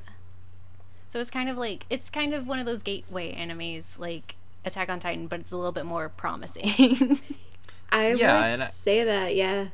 and, and it's a little bit more easier to watch because like Little Witch Academia is definitely something for everybody, whereas mm-hmm. Attack on Titan, like I wouldn't show like a little kid that, but like if you're you know four years old, you can probably enjoy Little Witch Academia because it's just like fun or whatever. But it's also, an all it's got- ages show. Yeah, it's really a family thing, whereas uh, Titan is more of like a teens and adults. a little bit more but- gore in it, yeah. Yeah, a little bit. Just a Um, little. Just a yeah, attack, uh, Little Witch Academia says workers' rights, so let's it's Down a, it's with a the great show. bourgeoisie. Unionize kids.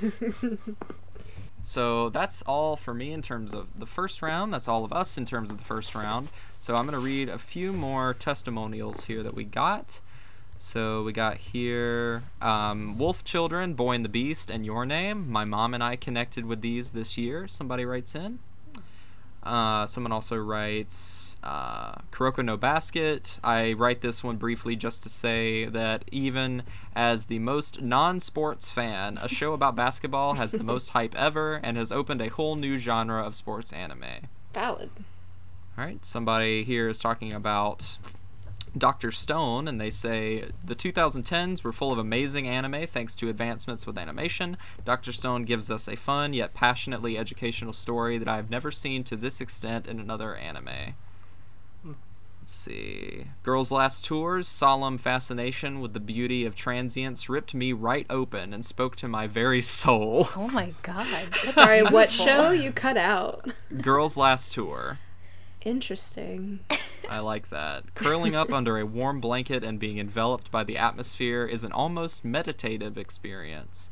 Episode 5 in particular is a top contender for my single my favorite single episode of the decade. The raindrop scene is simply unmatched. Wow, that's some high praise for Girls Last Tour. Are you I- I- okay, friend? well, I mean like that show's pretty solid. I mean, I need Yeah. to watch more of it, but uh yeah, it's it's pretty good. Isn't that the girls with the tanks show? Yes. Mm-hmm. Uh, somebody writes here. Mostly every anime I've watched was from the 2010s and onward, so every anime to me is from the 2010s.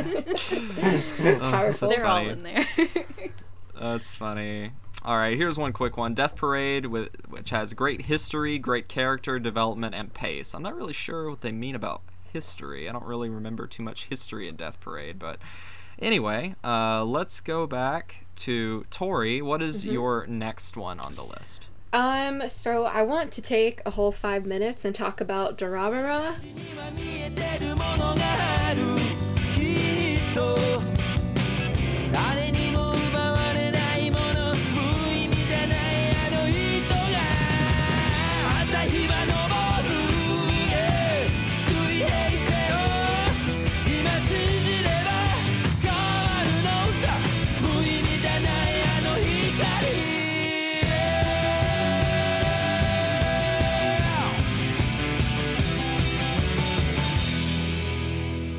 So the original series, I have a lot of like emotional attachment to, for better or worse, because that was the first time that I um, started to really engage in a fandom. Um, and I met a lot of people through that series. Most of them I don't talk to anymore. But um, just like I remember us getting in like group calls and like waiting for people's like translations of the novels to pop up so we could all read them together and um, stuff like that. But the the anime is just good. It's fun and it's got that element of like seriousness to it, um, but also like it's goofy at the same time. Um, just, I mean, what human being can throw a vending machine? Like the best kind. the best kind.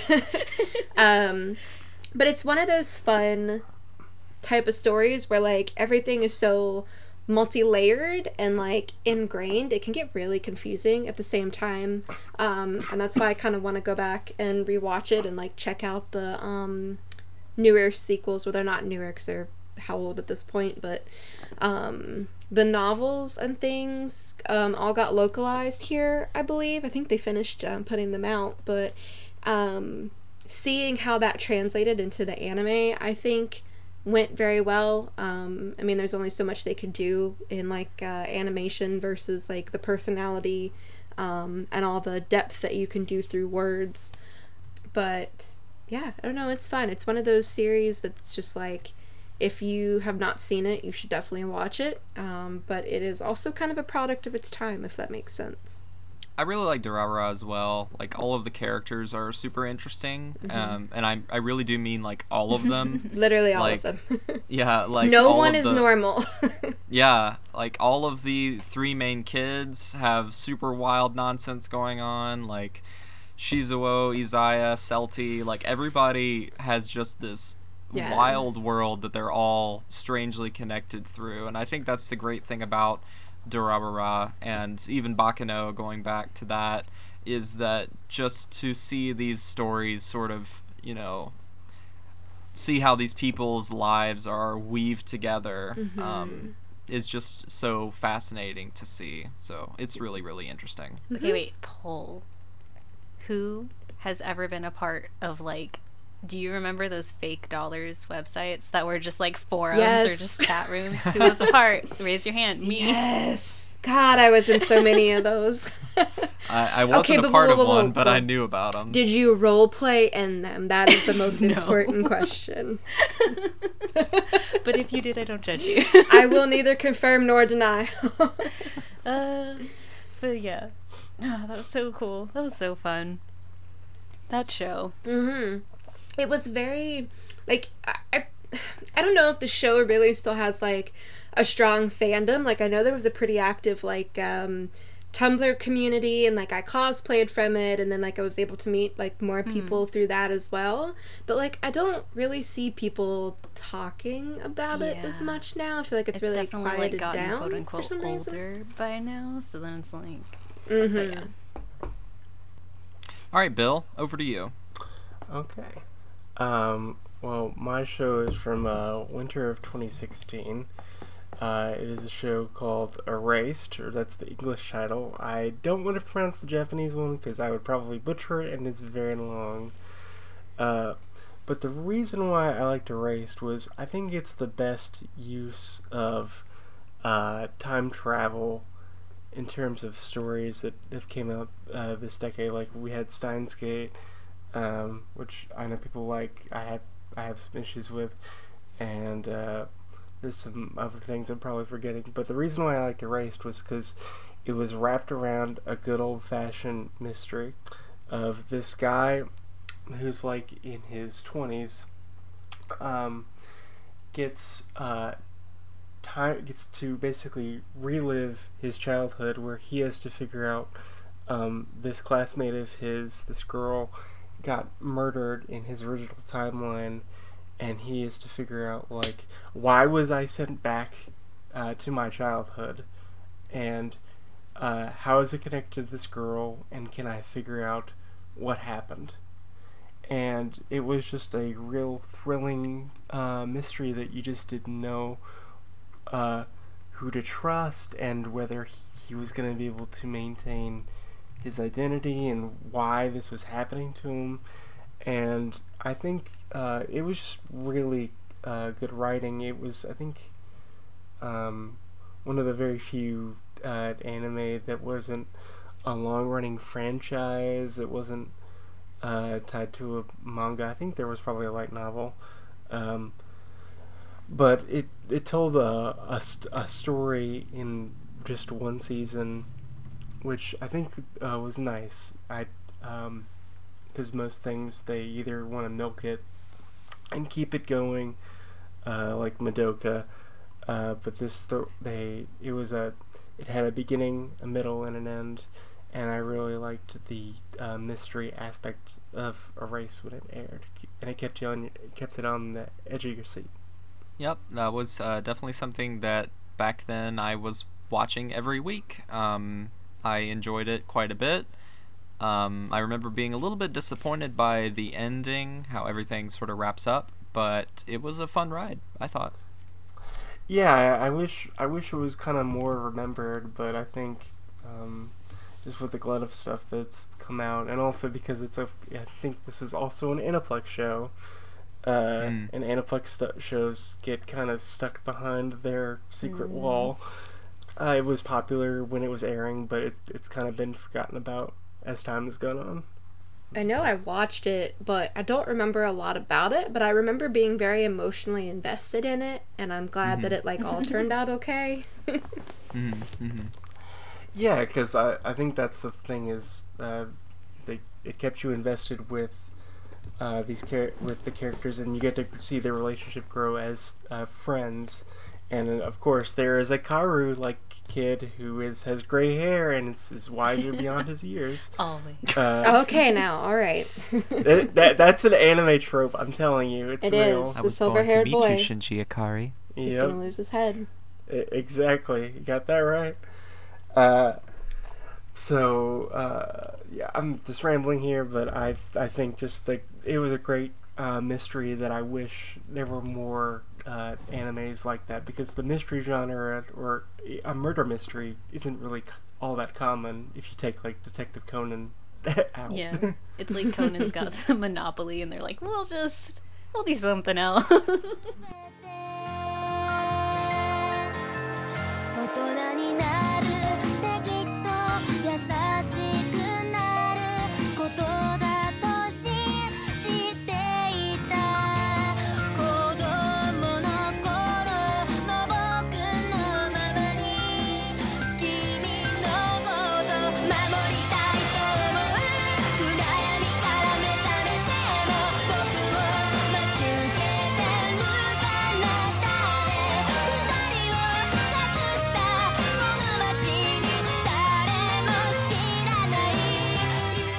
All right, Sarah, serving it up to you.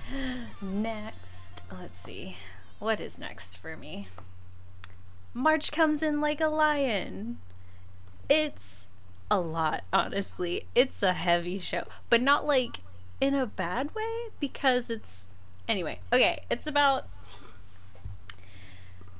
a 17 year old shogi player named Rei, and he moves, you know, to the city, kind of, I guess, but he moves um, into an apartment on his own at the ripe young age of a little young to be living on your own, and that's kind of concerning. And then you learn more about that situation. Um, and he essentially kind of through his struggles in a way uh be- befriends this family that's like these three sisters and their grandpa and um the whole series kind of focuses on like his anxieties and struggles of being like a young genius shogi player. And i watched two seasons of this show and i still know nothing about shogi. Um like they try to explain it to you in this very simple way so many different times. They have these cute little cats that are like nope still can't grasp it. It's okay it doesn't matter. It's not about the shogi um the second season It's about the friends we made along the way. Literally, yes, actually. but the second season especially focuses on the middle sister who's like um older middle school, younger high school kind of age and is like dealing with all of those kind of problems and comparing that to like Rei's whole adolescence and how different yet similar those are. That whole foil of that throughout the series is really interesting to me. Um, also, it's just really gorgeous and cool, and it has this kind of like I don't want to say like pastelly or like colored pencil looking kind of palette, but it's definitely just softer in a way, except for when it's not. But yeah, as per usual, it's pretty show. There's lots of emotional stuff in it, so I like it.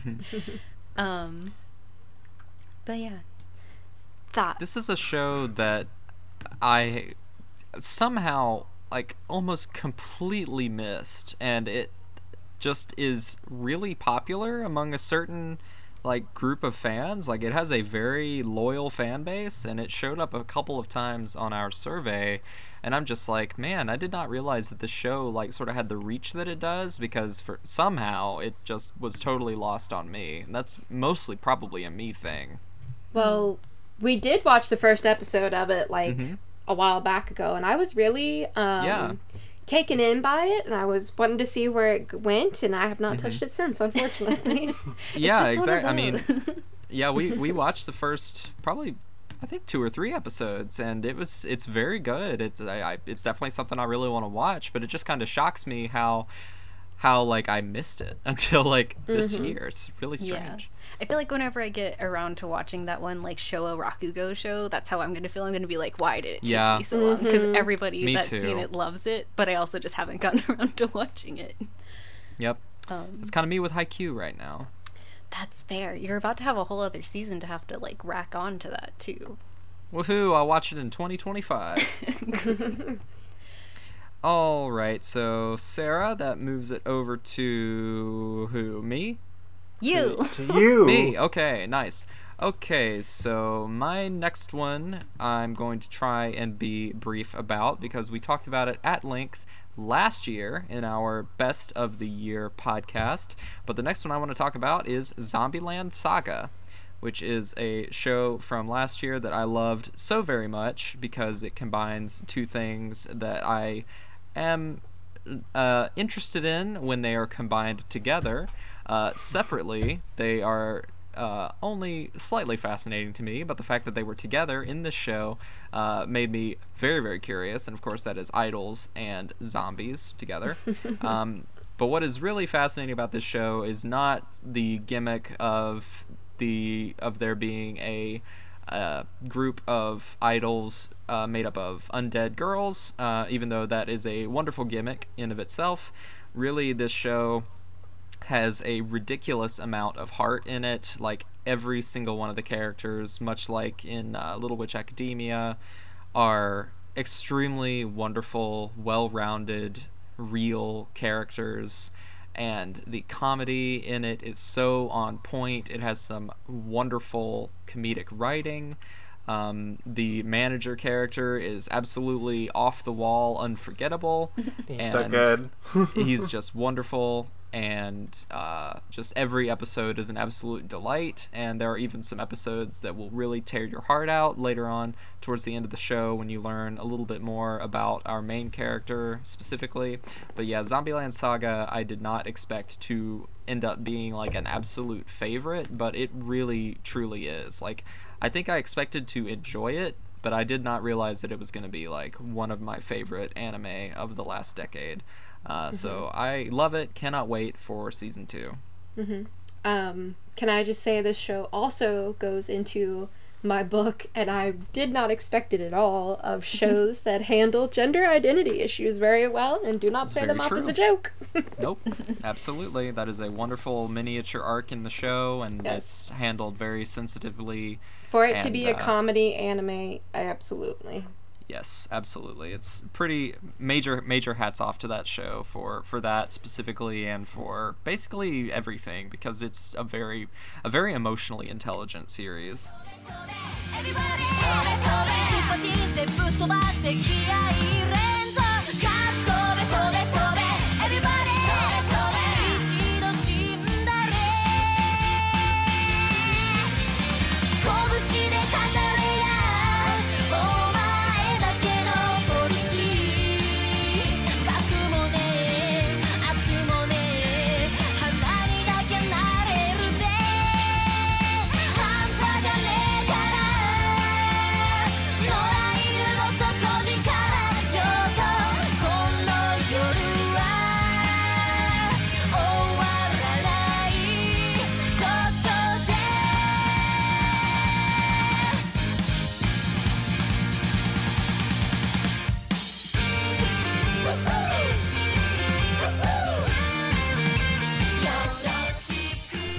Right, so let's read some more testimonials here. We got another one here. So we've got somebody whose favorites that they wrote in were Hunter Hunter, Mob Psycho 100, and uh, Sangatsu no Lion, which is March comes in like a lion.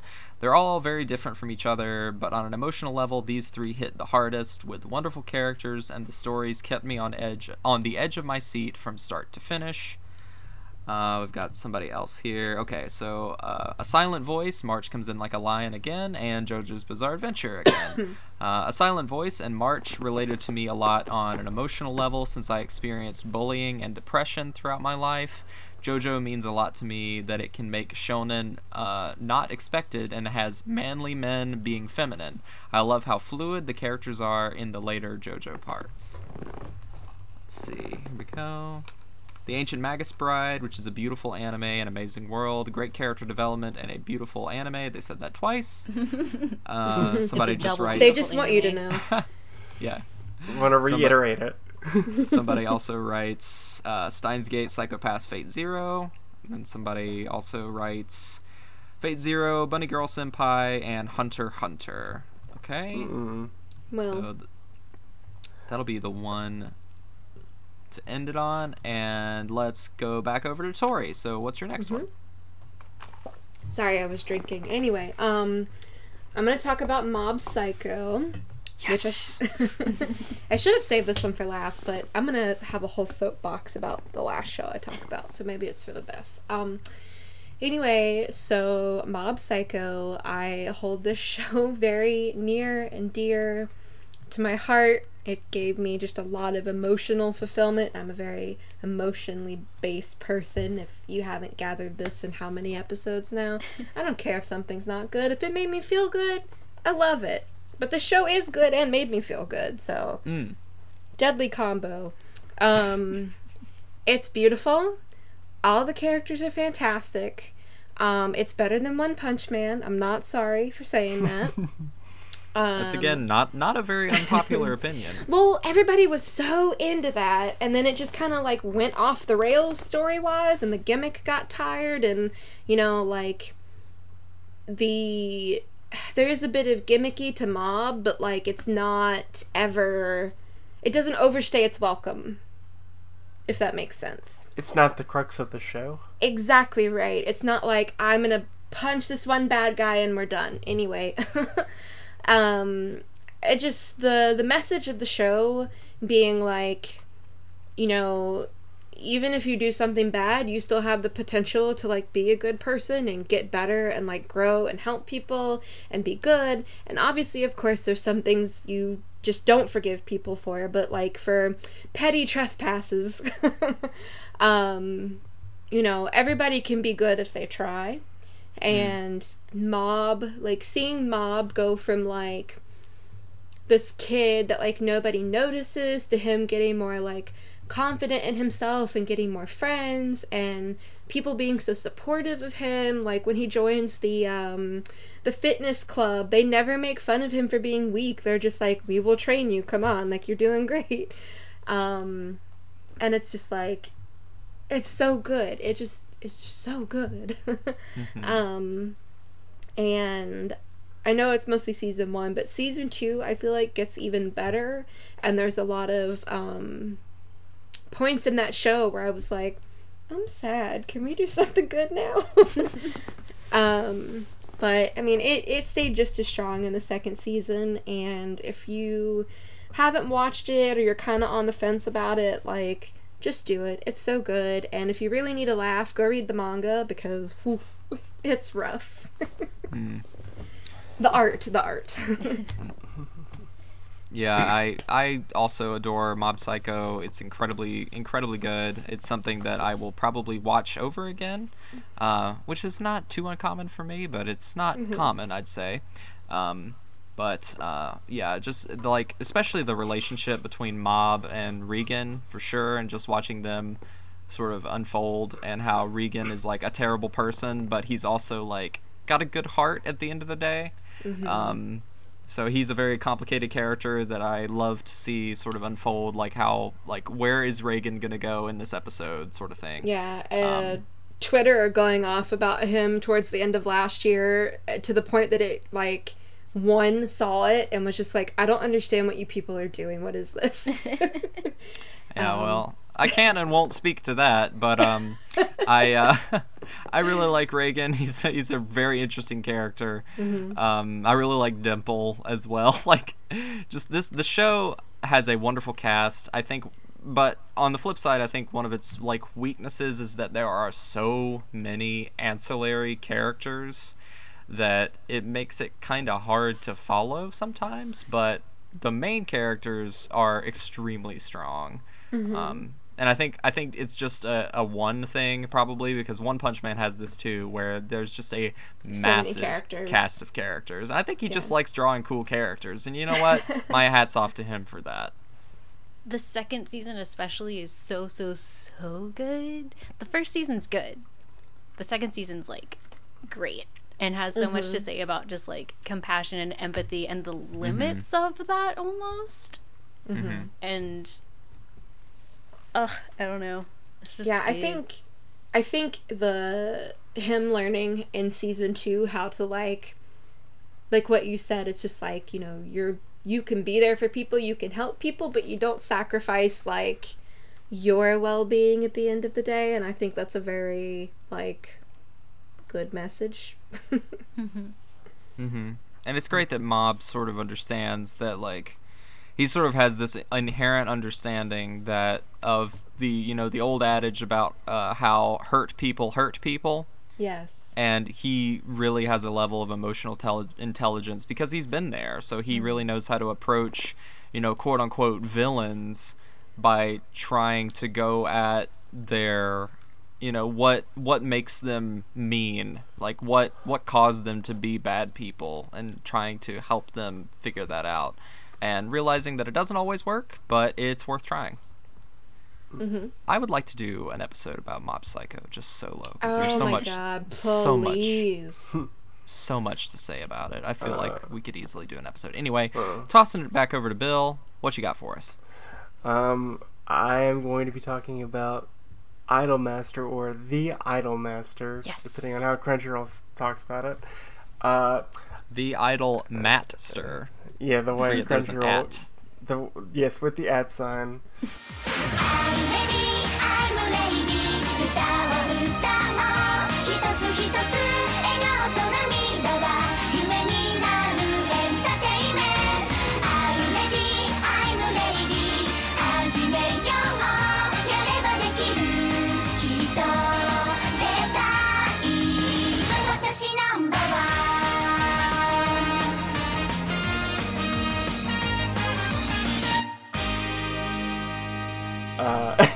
this show came out in summer 2011.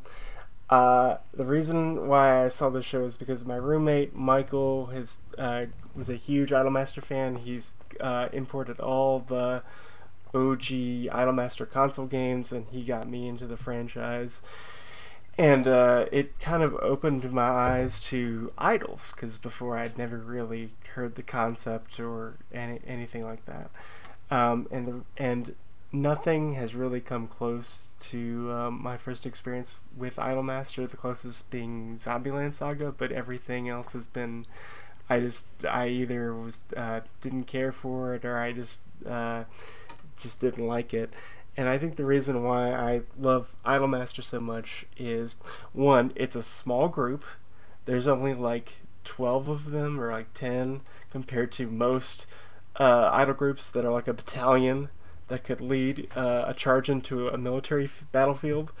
Uh, two, uh, the pacing is great in that uh, you get they have uh, individual episodes uh, for you to meet uh, individual idols, so you get to meet their personality and get to know them. So unlike other shows where I feel like they're just trying to treat it more like a tournament arc, uh, where they're just trying to uh, face the next bad guy and uh, rank up as the uh, idol, as the best idol group ever. Whereas this show kind of takes its time and you see them progress and you get to kind of know them uh, individually. Uh, also, I would I love this show because uh, this is before CGI became really prominent, so they actually use 2D animation uh, briefly during the dance sequences, or they do really gorgeous uh, stills uh, of of uh, the idol singing, uh, which I prefer over CG animation because I feel that's kind of jarring going from 2D to uh, to 3D. Uh, also, the show gets pretty uh, ridiculous in terms of plot with individual episodes. like, they do a uh, murder mystery plot. Uh, they do a, a great parody of like mecha fights. That's uh, I think on the level of of Gurren Lagann at times. Uh, they they do a great uh, episode where they host a kind of variety show. Uh, that's really fun. Plus, they have a yakuza level rival uh, s- uh, who runs a rival group that he he sounds like a yakuza wants to destroy them for some reason. That gets pretty fun in just his antics of trying to uh, disrupt uh, the idol, uh, the seven six five pro idols to rise, and he he's just really fun. Uh, and I I'm a little sad that this show came out when it did because this was before streaming really took off and simulcasting really took off, and this show never really gained the traction that the later Idolmaster franchises did, like Cinderella Girls, or uh, uh, even Million Live to a certain extent um, where they did get a movie, which is pretty, which is pretty okay, but um, just I think it missed the boat. Whereas, uh, or it was a little ahead of its time. Whereas something like Love Live and Love Live Sunshine uh, came in at the right time, um, and I just I really uh, I really love the uh, each idol. My personal favorite being Azusa because her wedding episode's really ridiculous. Um, and I uh, this this is the one idol show that I think uh, I have uh, has never been topped for me yet, and I uh, I don't know if anything will. Maybe Macross, but I don't know. Idolmaster blew my freaking mind when I first saw it, which sounds really dumb. But hold on, wait. Uh, No, and I agree with you. It Just- blew my mind when I watched it. the way that the first episode introduced everybody, including the like main producer character, was really different to me. I'd never seen anything like that. And then also the um episode with Azusa and Makoto like running around. Makoto doing like- like karate moves and going all kung fu. Yeah. And uh, Yeah, 100% like kung fu movie into like romance movie into like it was great. uh, Um, but it just did so many things that weren't necessarily like, oh, we gotta be idols. Oh, here we go. Like, I think that's part of the reason too why so many people like Zombieland Saga, because it's not like, oh, it's all about this one idol thing.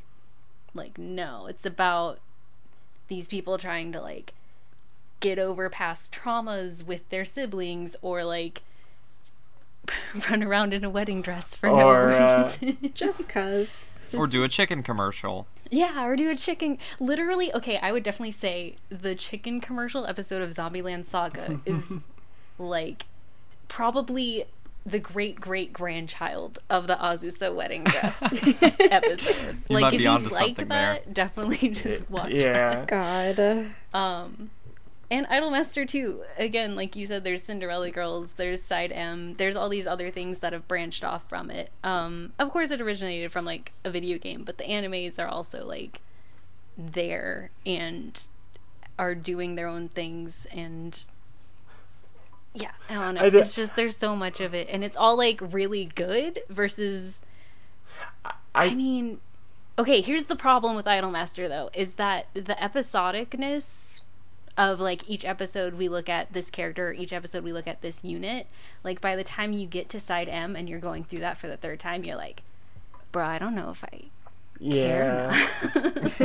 uh, well, and I would also say that less is more, in that when those when Yeah. like Cinderella Girls came on the scene and Side M and just the how big each uh, unit is and just how over encompassing just the general group is, it's overwhelming. Whereas uh, OG Idolmaster, it's more small, more contained, and they allowed uh, in the anime for you to kind of get to know them uh, through their personality and their quirks, and then not just we're off to go save the school from closing, or we're we're off to rise up the ranks to become idols. Like there, there's more to them than that. I mean, Love Live's also like this monolith of an idol series from this decade, Yeah. right?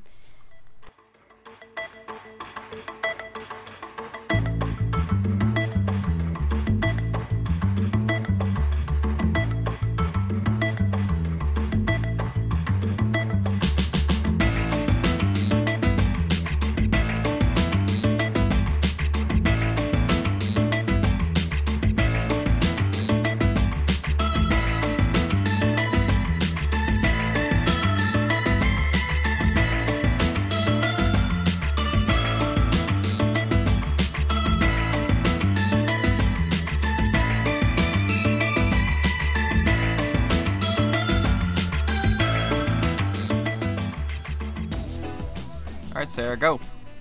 Oh, I just talked so much about Idolmaster. Wait. Do it again.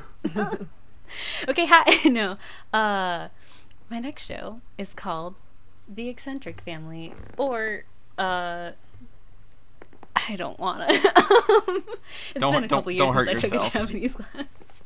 Uh, so the eccentric family is about a family of tanukis and um, a bunch of humans and a couple tengus who maybe want to eat them, kind of. Um, and it's centered around um, this young male tanuki and his fascination with this human turned tengu. Um, it, older, maybe. We don't really know any of the tanuki's ages because they're like mythical beings and whatnot. um, but yeah, she wants to eat him, and he's like, okay, but what if we just dated though?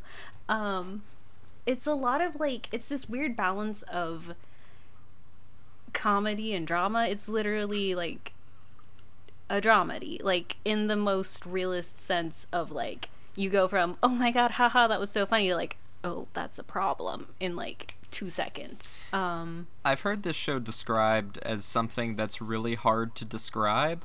Yes, 110%. Like, it gets like weird, but like funny weird, not like awkward weird. I don't know. This is from Um. the same author that made uh, The Night is Short, Walk On Girl, and The Tatami Galaxy, and like Penguin Highway, if I recall correctly. I think, I think. Yeah, I and his. I'm pretty sure it's Tomohiko Morimi and his stuff. And I haven't seen the eccentric, the eccentric family, but knowing knowing what I know about that other stuff, it's it can it can be hard to describe because it's very like the brilliance comes in how weird it is and like the the the quirky dialogue and characters, I guess. Yeah. Yeah. for sure. It definitely has its own pace of like everything. Um but I definitely recommend it if you haven't watched it or if you've only become an anime fan recently and have never heard of it or if you just want to go back and rewatch it cuz I'm talking about it right now. Totally Is it streaming anywhere? Um I I think it's on Crunchyroll, I believe. yeah, I want to say both seasons are still on Crunchyroll. Mm-hmm. Um Do not watch it because their ears look weird. stop. but yeah, it's just really good. And then it's got some good like Japanese folklore stuff like, you know, swirled into it. Or, you know, dumped like a gallon of paint on top of it. Uh, As you but as you do. Mhm. Um it's one of my personal favorites that I also do not hesitate to recommend to literally anybody. All right. Well, my next one here is one that I think was kind of something that confused people when it came out. Um, ended up disappointing people in some ways, but really impressed me because I was uh, willing to embrace what it was trying to do, and that is Space Dandy.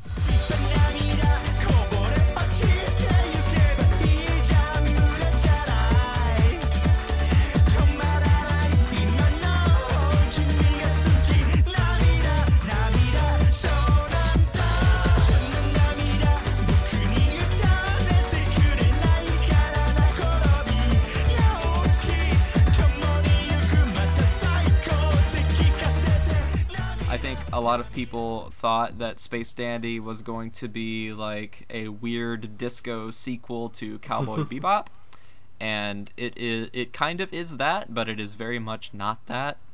Um, Space Dandy is a show that I believe was co-produced between Studio Bones and Funimation, and I believe maybe Adult Swim had something to do with it as well. Um, it's pretty notable from an industry point of view because I think it's one- it's one of the ma- the first major examples of an anime TV series coming out in English on television before it came out in Japan in Japanese. Uh, so that's very very interesting. Remember has a- those live action promos they did? I do. I love those promos. did They're so good. Uh, if you want to see the voice of Space Oh, Dandy, yeah, Ian did. Sinclair, uh, dressed as Dandy, doing silly things, go check out some of the Funimation promos for Space Dandy up on up on their YouTube channel. But um, Space Dandy has a similar setup to Cowboy Bebop in the sense that it follows like a group of kind of uh, lovable idiots on a uh, spaceship going throughout the cosmos uh, catching aliens. They're like alien hunters, but they're really bad at it. They're way more incompetent than the Bebop crew because the Bebop crew are actually smart. They just are very unlucky. Uh, the Dandy crew, or excuse me, the Aloha Oe crew, are just all a bunch of clowns essentially, except for QT, who is the best.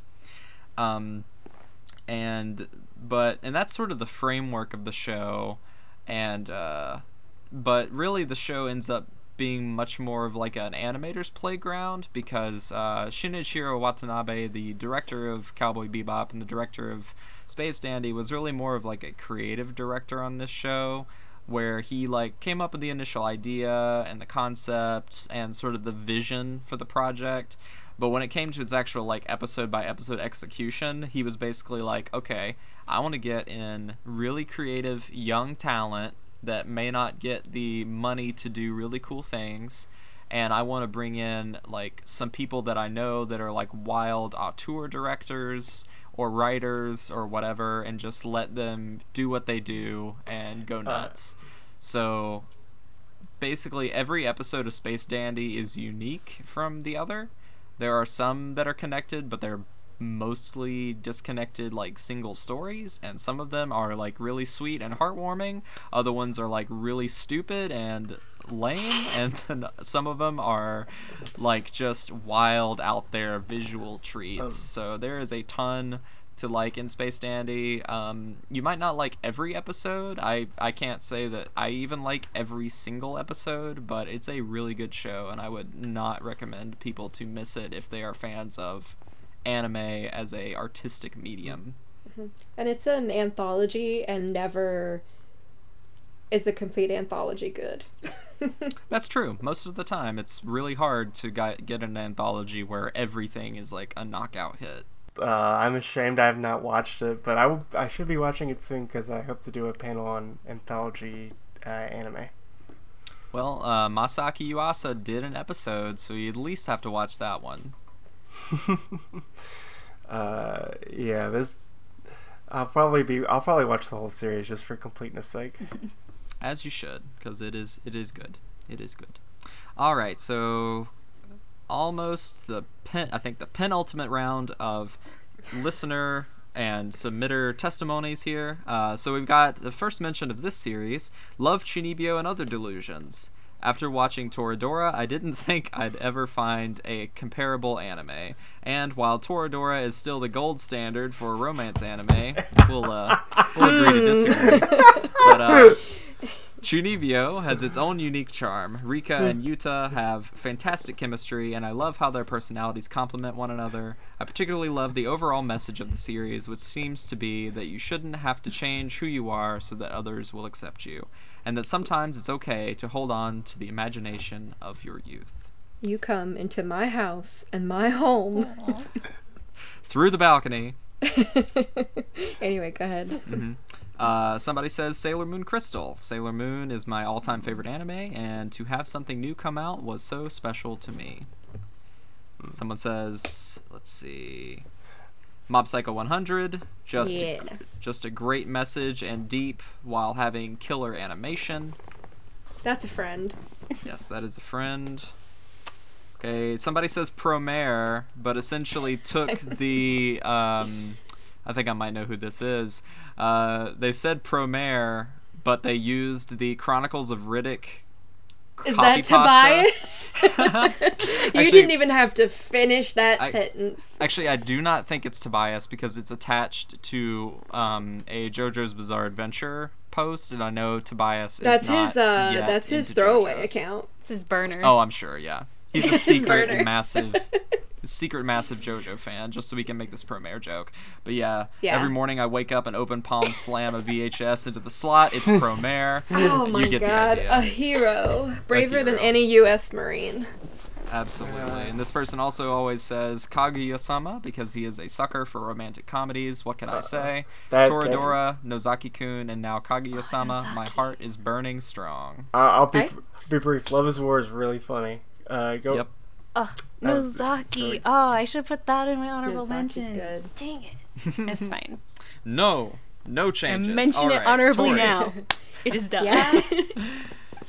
All right, Tori, round us out with the beginning of our final round. All right, I'm gonna drop this one on you. Uh, bloom into you, Jeff Goldblum into you. Wow. All right, I'm moving so on. Bill. I'm tired. Coming We're coming to. Disney Plus. and scene. oh my god. Uh, and scene, we're done. Um, okay, so bloom into you.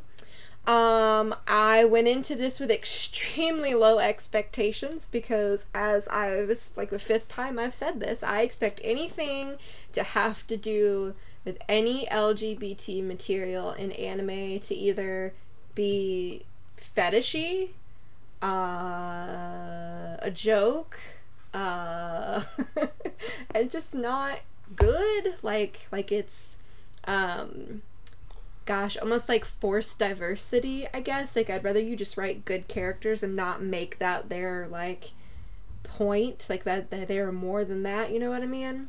So, I was very, very taken aback by the show. Um, it does get a little. Like, it just teeters ever so slightly on the edge of queer baiting, but they, like, bring it back, and it's, like, good. It hits just right.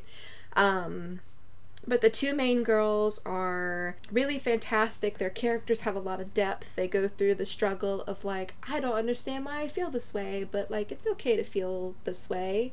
Um, they even touch on some other like orientations that I've also never really seen um, in anime, um, very so slightly. Um, but I would have liked to have seen that developed more. Uh, it's just really good. I mean, if you're looking for something to kind of like fill that void for this kind of content, um, I've noticed that like it's mostly manga. Because, like, anytime anime touches on anything LGBT, it's either just straight up like porn or it's just not good. Um, But Bloom Into You is fantastic. And um, there's an episode where they go on a date that's very cute. Um, it's good. Just watch it. I'm tired. Me always. All right, Bill, what is your final pick? Um, it is Laid Back Camp. Yay! Which, which Mhm. um, Finally. If I could describe Laid Back Camp, it's basically getting underneath a warm blanket, um, and having either a wonderful dessert or like a homemade soup. Uh, it's just it's it's just comforting, and it just makes you feel good because it's a very simple premise of these girls going camping, but it's just the characters are just so infectious with their enthusiasm for camping, uh, and just their just quirkiness and Nadeshiko as their leader just kind of just all this gung ho. It just makes you just go, yeah, let's go camping.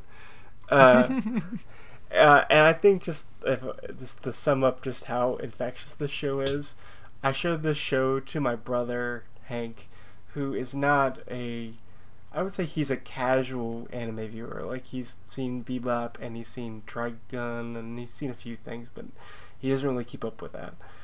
Um, so I showed him Laid Back Camp, we marathoned it in like two days, and he Wow. and and I and he and he asked me like, "Is there a second season coming? When is the second season coming? I want more laid back camp. When is the Blu-ray coming? We all I'm- do. I want to buy the show."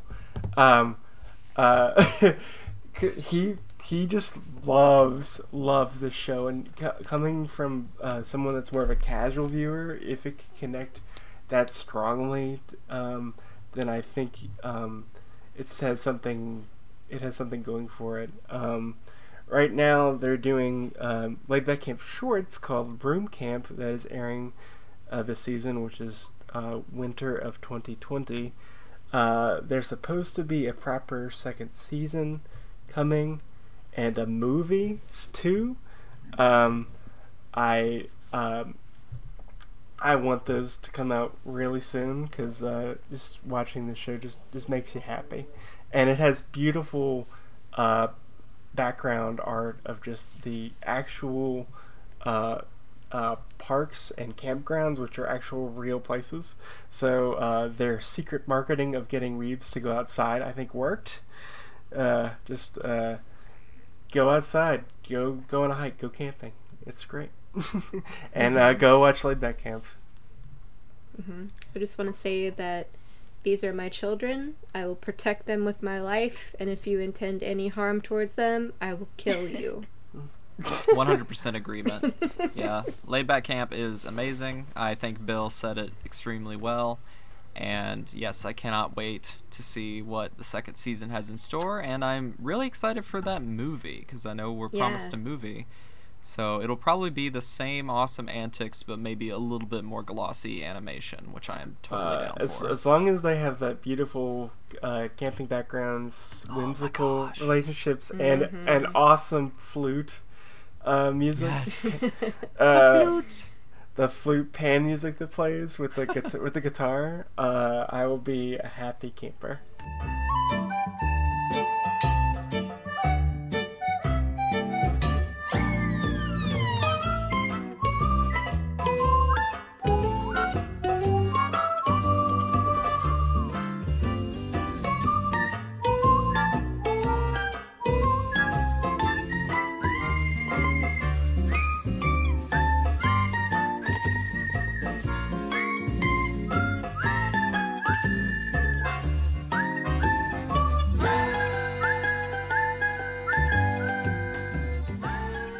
Sarah, last one. Last one. Okay, my last one is A Lull in the Sea or Nagi no Asukara.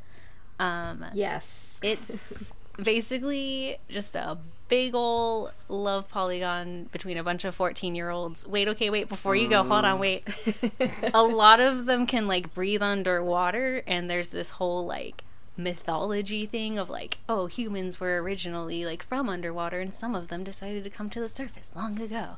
And it's this really interesting world that's there that like you get little sprinkles of it explicitly, but for the most part, it just exists as the context without you being spoon fed every little detail mm-hmm. about this world of these like kids having to go to school on the surface. Oh, but um, yeah, it's just really good and I mean, I'm not gonna say if you don't usually like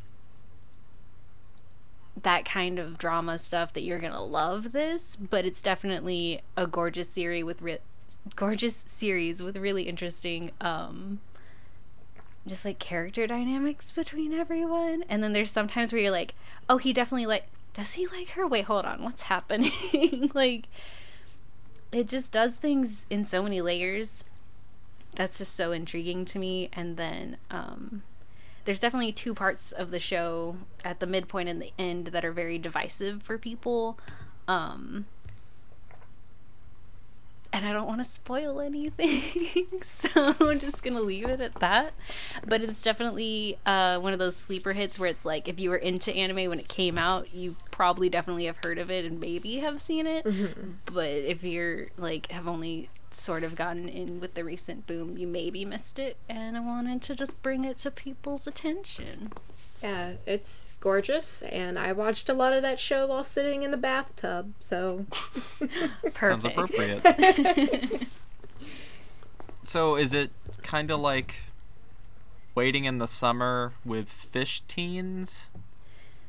why not? Anonatsu? Uh, I mean, sure. I uh, I mean, it's it's not as cliche as I make it sound. I guess Okay, Hmm. okay.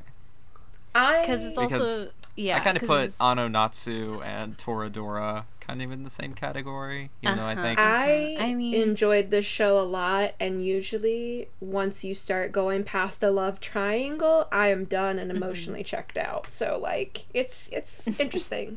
So I, I, I can't. it turns into like a love dodecahedron. God. like, Yikes. it gets 3D up in this. like, isn't that Macross? I don't know. yes. All right. Well, that brings me to the last one. Last and least. I'm kidding. Um, No. I might be least, but this show is not.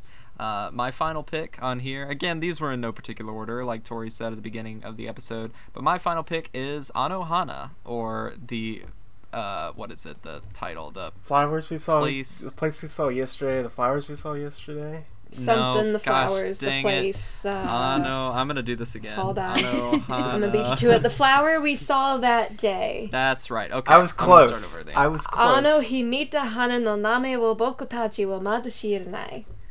Yes. So my final That's pick. too long. Behind that. My final pick is Anohana, the flower we saw that day, uh, which is a show that was um, only about 11 episodes, and it didn't need to be any longer than that because it was perfect. Um, it's really a show about growing up and processing loss and processing your changing relationships with other people and I think this came to me in a point in my life that I really needed it, where I was transitioning sort of from one stage of my life into another, and with all of the complications that that creates in terms of interpersonal relationships. Uh, so this series really spoke to me in that way, um, and it's uh, just a really um, excellent exploration of the complexities of those things and how like collective trauma can affect people. And it's very strange and very like odd at times and very sweet at times kind of like how real life is because real life normal life is anything but normal. And I think Anohana deals with that a bit, and it's just a very sweet series. It's one of a, you uh, know, I mean, I, I don't consider myself an emotionless person. I will get very emotional over anime, but I will rarely cry over anime. But this is one of about three things that have actually made me openly sob. And I always tell the story about how, like, I had like some major sinus congestion when I was watching this show for the first time. So like watching the final couple episodes, I could barely breathe. Literally Because- painful. yeah, it was painful. Like I, I almost I almost died because of this show. Um, and I after I finished it, um, just because the timing worked out, they were showing the uh, recap slash sequel movie in theaters uh, in a town uh, next to mine. So I was able to go see that about a week after I wrapped up watching the show. So um, I I'm very very fond of that memory. And um, it's just a wonderful show. If you have not seen it, and if you want some things that are really emotionally raw and emotionally real, I would highly, highly recommend going back to see Anohana because it is very, very good. Other than like that show broke me. I Yeah. don't know. That is the common critique, or the common comment, I guess. I- Not a critique. You know, it's a good thing. You know, uh, just briefly, I would say that I haven't watched Anohana, but it seems that uh, it's interesting that there was this trend of, uh, I don't know, um, dealing with the um, um, emotional strands and adulting. Like you can kind of see that in Anohana. You can see that in uh, A Silent Voice. You can see that in Night is Short, Walking Girl, and I maybe it's a, a, a general theme that we were seeing through uh, through this decade. I have learned in my years of watching anime that if something is going to break me, I'm going to love it. That is a Yeah. generally accepted rule. All right, so here at the very end, I'm going to read a few more of these testimonials and then we will wrap up this episode. Uh, so someone also writes in Legend of the Galactic Heroes. The I'm not going to read the subtitle because it's in German, but it's the recent one from a couple years ago. Uh, modern reimagining of my favorite anime of all time, which I also watched this decade. This series, as a whole, tells a story of unrivaled scale and depth of characters. This anime stands out from the original series with its great battle CGI from Production IG. Let's see. Somebody also says Death Note. That's not from this decade at all. I admire that. I admire the blatant I mean, disregard for authority. movie. The Netflix movie. At least they they actually did write that in the submission. They said Death Note. I don't think it's from this decade, but Oh, okay. All right. That's fair. Hey, listen. yeah. So, uh, Little Witch Academia, during an extremely deep depression a few years back, the goofy, lighthearted feel of the show combined with the phenomenal animation, art, and writing helped me to keep Aw. going. It offered me a Mm. chance to lose myself in a much more positive and hopeful world than I saw around me, and it will always be special to me. Thank you so much for sharing that. That's I hope great. you're doing better, friend. Yeah. Gosh, uh, this person uh, continues to go on and says, Angel Beats, this appears for the first time. My ex, who I was with for almost a year, convinced me to watch it, so it always reminds me of him and our time together. I don't know if that's supposed to be a positive memory or not, uh, but my It's on. It's on there. So It's I on there. guess. yeah, it's uh, my heart goes out to you anyway. Um, and then they also say Tokyo Ghoul. I got to bond with a now very flo- very close friend over this show. She was very obsessed with it, and so I watched it, and we've been pretty good friends for like five years now. That's awesome to hear. That's Aw. great. Nice. Hmm. Someone also says um, uh, Dragon Ball Super, JoJo's Bizarre Adventure, One Punch Man, and then the last one we have here, Made in Abyss. Uh, the series gave me chills and allowed me to delve into a wonderful world. They also say the Monogatari series. It's funny, serious, and beautiful at the same time. It also allowed me to get out of a not so good place. Good for you. And again, we'll end it where I began it just a second ago with Anohana. It taught me it was fine to cry. It also helped me get over a breakup. So that's it for our testimonials. Thank you all to you wonderful listeners, you wonderful random people out there on the internet for submitting your um, uh, accounts of the your favorite anime from this decade. We really, really loved reading through your submissions. So thank you so very, very much for doing that. And thank you, wonderful co hosts, for joining me on this ride through the last decade. It was a lot of fun. I think this episode, even though we're talking about 10 years worth of anime, uh, it will still be shorter than our 2018 in review episode. Also, we didn't talk about any anime from 2019. That's true. Uh, no, I did. Bloom Oh. into you was. Oh yeah. Oh wait, you're right. Okay. Okay, so just as a quick thing, if I I didn't really what did I watch in 2019? I don't know. Anyway, uh, Promare, but we're not going to talk about that this episode. We'll talk about that during the I want movies to go episode. to bed. Yes. Yeah, All yeah, right. yeah. so again, thank you guys for joining me for this long episode. Thank you, listeners, for listening to this long episode.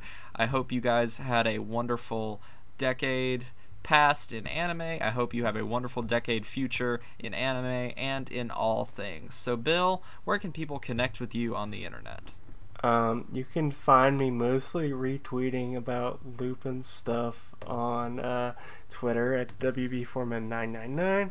You can also find me writing articles on our website, www.thirdimpactanime.com, all one word. Uh, recently, I did a top four big news stories of this past year which I thought was pretty good. And everyone, uh, mostly everyone, has put out uh, top 10 favorite things that they enjoyed entertainment wise last year, uh, which are always fun to read.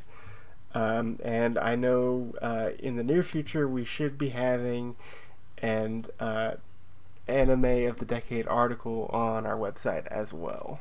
That's true. That will serve as a supplement to uh, this episode because it is only the four of us, and there are more people that participate in this podcast. So we'll have some voices on that article that did not get to share their opinions here on this episode. So look forward to that in the coming weeks, probably. I'd like to have it done this In week, the but we'll in the near future. near future. I like that.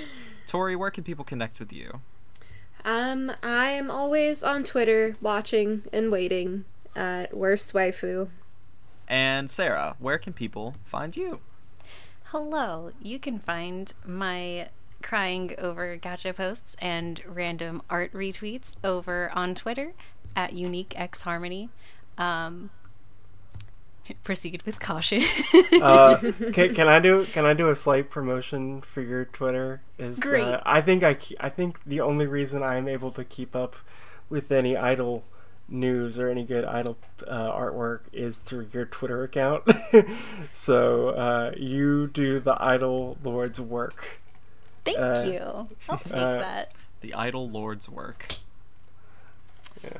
And for me, you can connect with me over on Twitter most easily at Bebop Shock, and that's Bebop is in Cowboy Bebop, and Shock is in I am so shocked with tiredness that I need to go to bed. Oh, that that, that tired pun means it's time to go to bed. It is time to go to bed. All right, mm-hmm. and you can connect with all of us over on our website, thirdimpactanime.com. If you would like to support this podcast, of course, the best thing that you can do is to just share it with a friend. Everybody's always looking for a great new podcast, and I think we could be that podcast, even though we're not as great as other people. I think we're still pretty good. Anyway, um, and if you'd like to Hey, support us, don't beat yourself down, Austin. that's true. I think we're I was- think we're good. I was mainly beating you down specifically, Bill. Uh, I see how it is. Yeah, yeah, exactly. All right, uh, and if you would like to help us keep the lights on, you can support us financially if you're able to. We will take your money through two main sources either be a monthly contributor over on our Patreon or send us a one time donation on Ko-fi.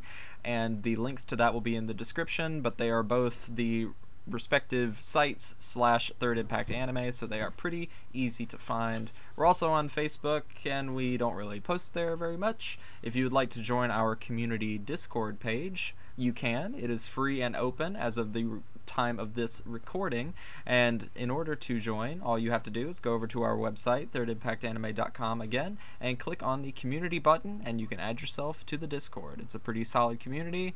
All of us are pretty well active in there and we look forward to speaking with you. And again thank you guys so much for being on this episode with me and thank you listeners for listening and we will see you next time 君と夏の終わり将来の夢大きな希望を忘れない。10年後の8月また出会えるの信じて。